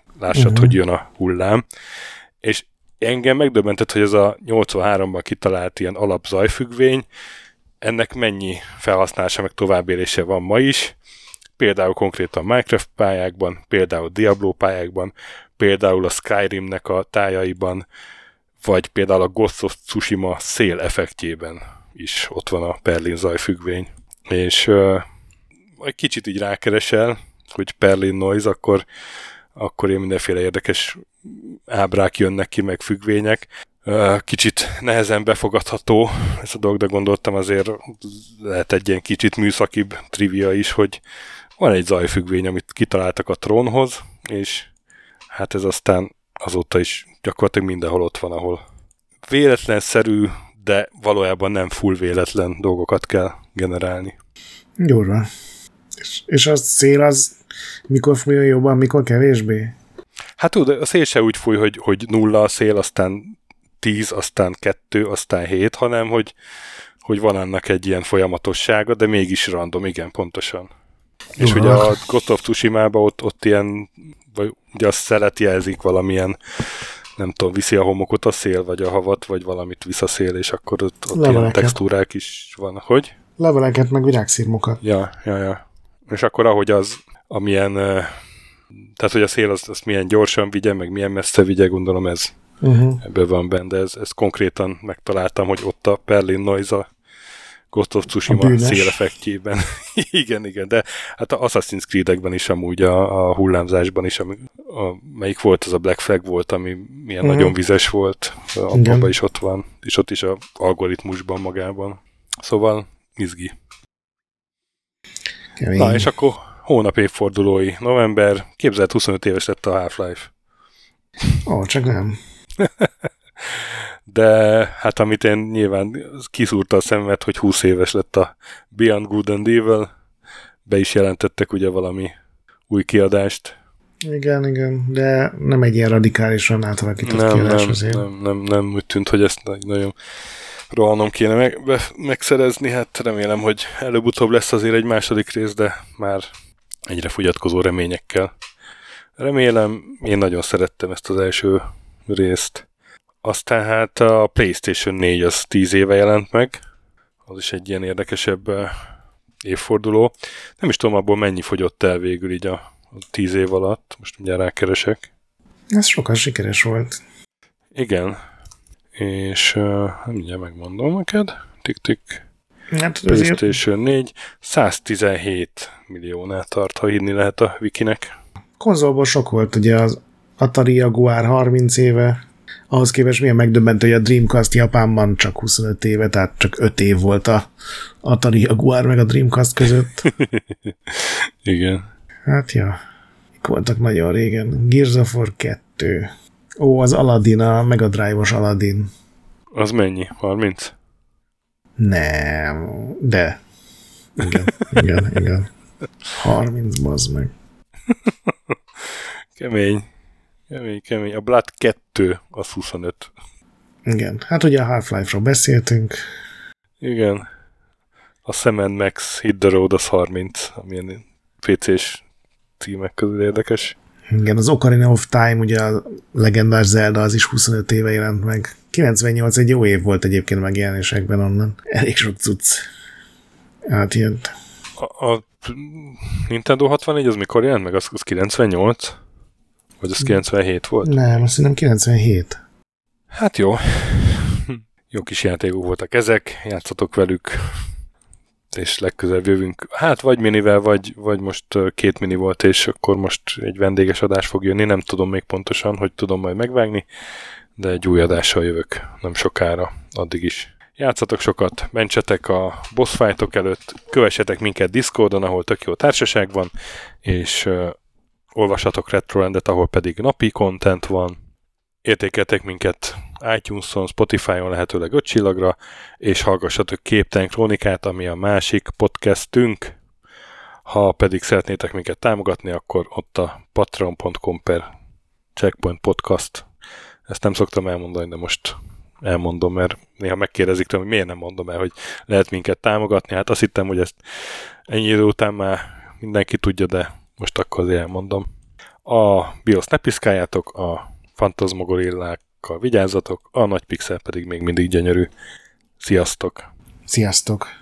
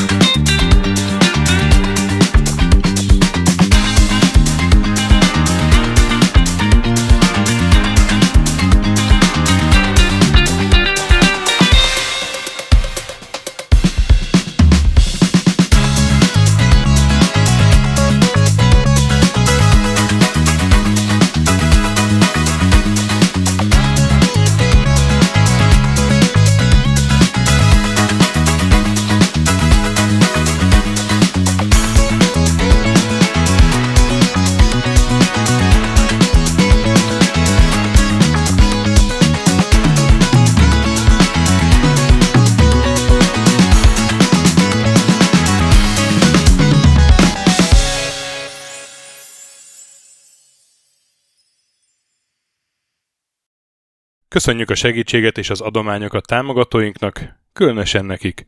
Andris 1 2 3 4 5 6, Bastiano Coimbra de la Coroniai az Védó, Kis András, Dester, Joda, Kínai, Gatz, Hanan, Dancy Sweet Chickens, Gabez McCollis, Sir Archibald a Réten, Benő 23, Zorkóci, Retro Station, Hunter XXL, Smaci, Nobit, Sogi, Shiz, CVD, Tibiur, Bert, Kopescu, Chris, Ferenc, Edem, Varjagos, Zsigabálint, Loloke, Snake Hips Boy, Csépé, Márton úr, Flanker, Kovicsi, Zsó, Hollosi Dániel, Balázs, Zobor, Kertész Péter, Richard V, Nyau, Vitéz Miklós, Huszti András, Vault 51 Gamerbar, Péter, Daev, Enisi, Csalazoli, Makai Péter, Mongúz, Beranándor, Arzenik, Andrew Boy, Xenobiomorph, Az a rohadt nyest, Módi, Alternistom, Paller, Kviha, Mazi,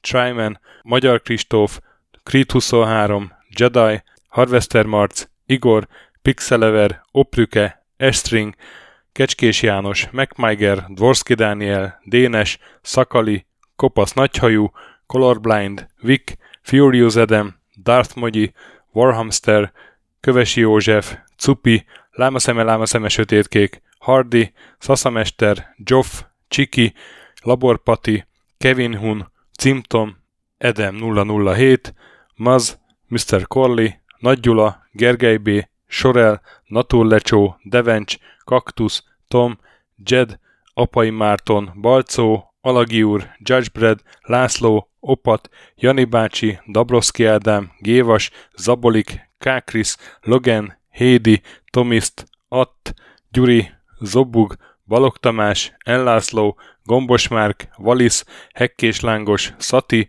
Rudimester, Sancho Musax, Elektronikus Bárány, Nand, Valand, Jancsa, Burgerpápa Jani, Deadlock, Lavko Maruni, Makkos, Csé, Xlábú, Simon Zsolt, Lidérc, Milanovic, Ice Down, Typhoon, Zoltanga, Laci bácsi, Dolfi, Omega Red, B. Bandor, Polis, Vanderbos parancsnok, Toto, KFGK, Holdkor, Dwarf, Kemi 242, Obert Motz, Szekmen, Ermint Ervin, TR Blaze, Nyek, Emelem a Tét, Házbú, Tündér Béla, Adam Kreiswolf, Vogonköltő, Csemnicki Péter, Német Bálint, Csabi, Mandrás, Varegab, Melkor 78, Csekő István, Schmidt Zoltán, Kavicsok a Margonblog, Félix, Luther, Rozmi, Glezmen, Elgringo, Szféra Karcoló, Glisz Gábor, Q, Mentolos Kolbász, Gliscard, Albin, Invi, Tomek G, Dreska Szilárd, Kapi,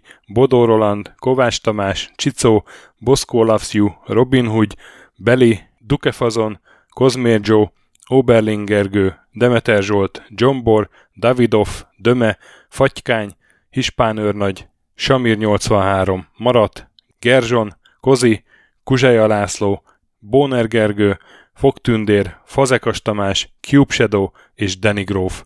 Nagyon szépen köszönjük nekik!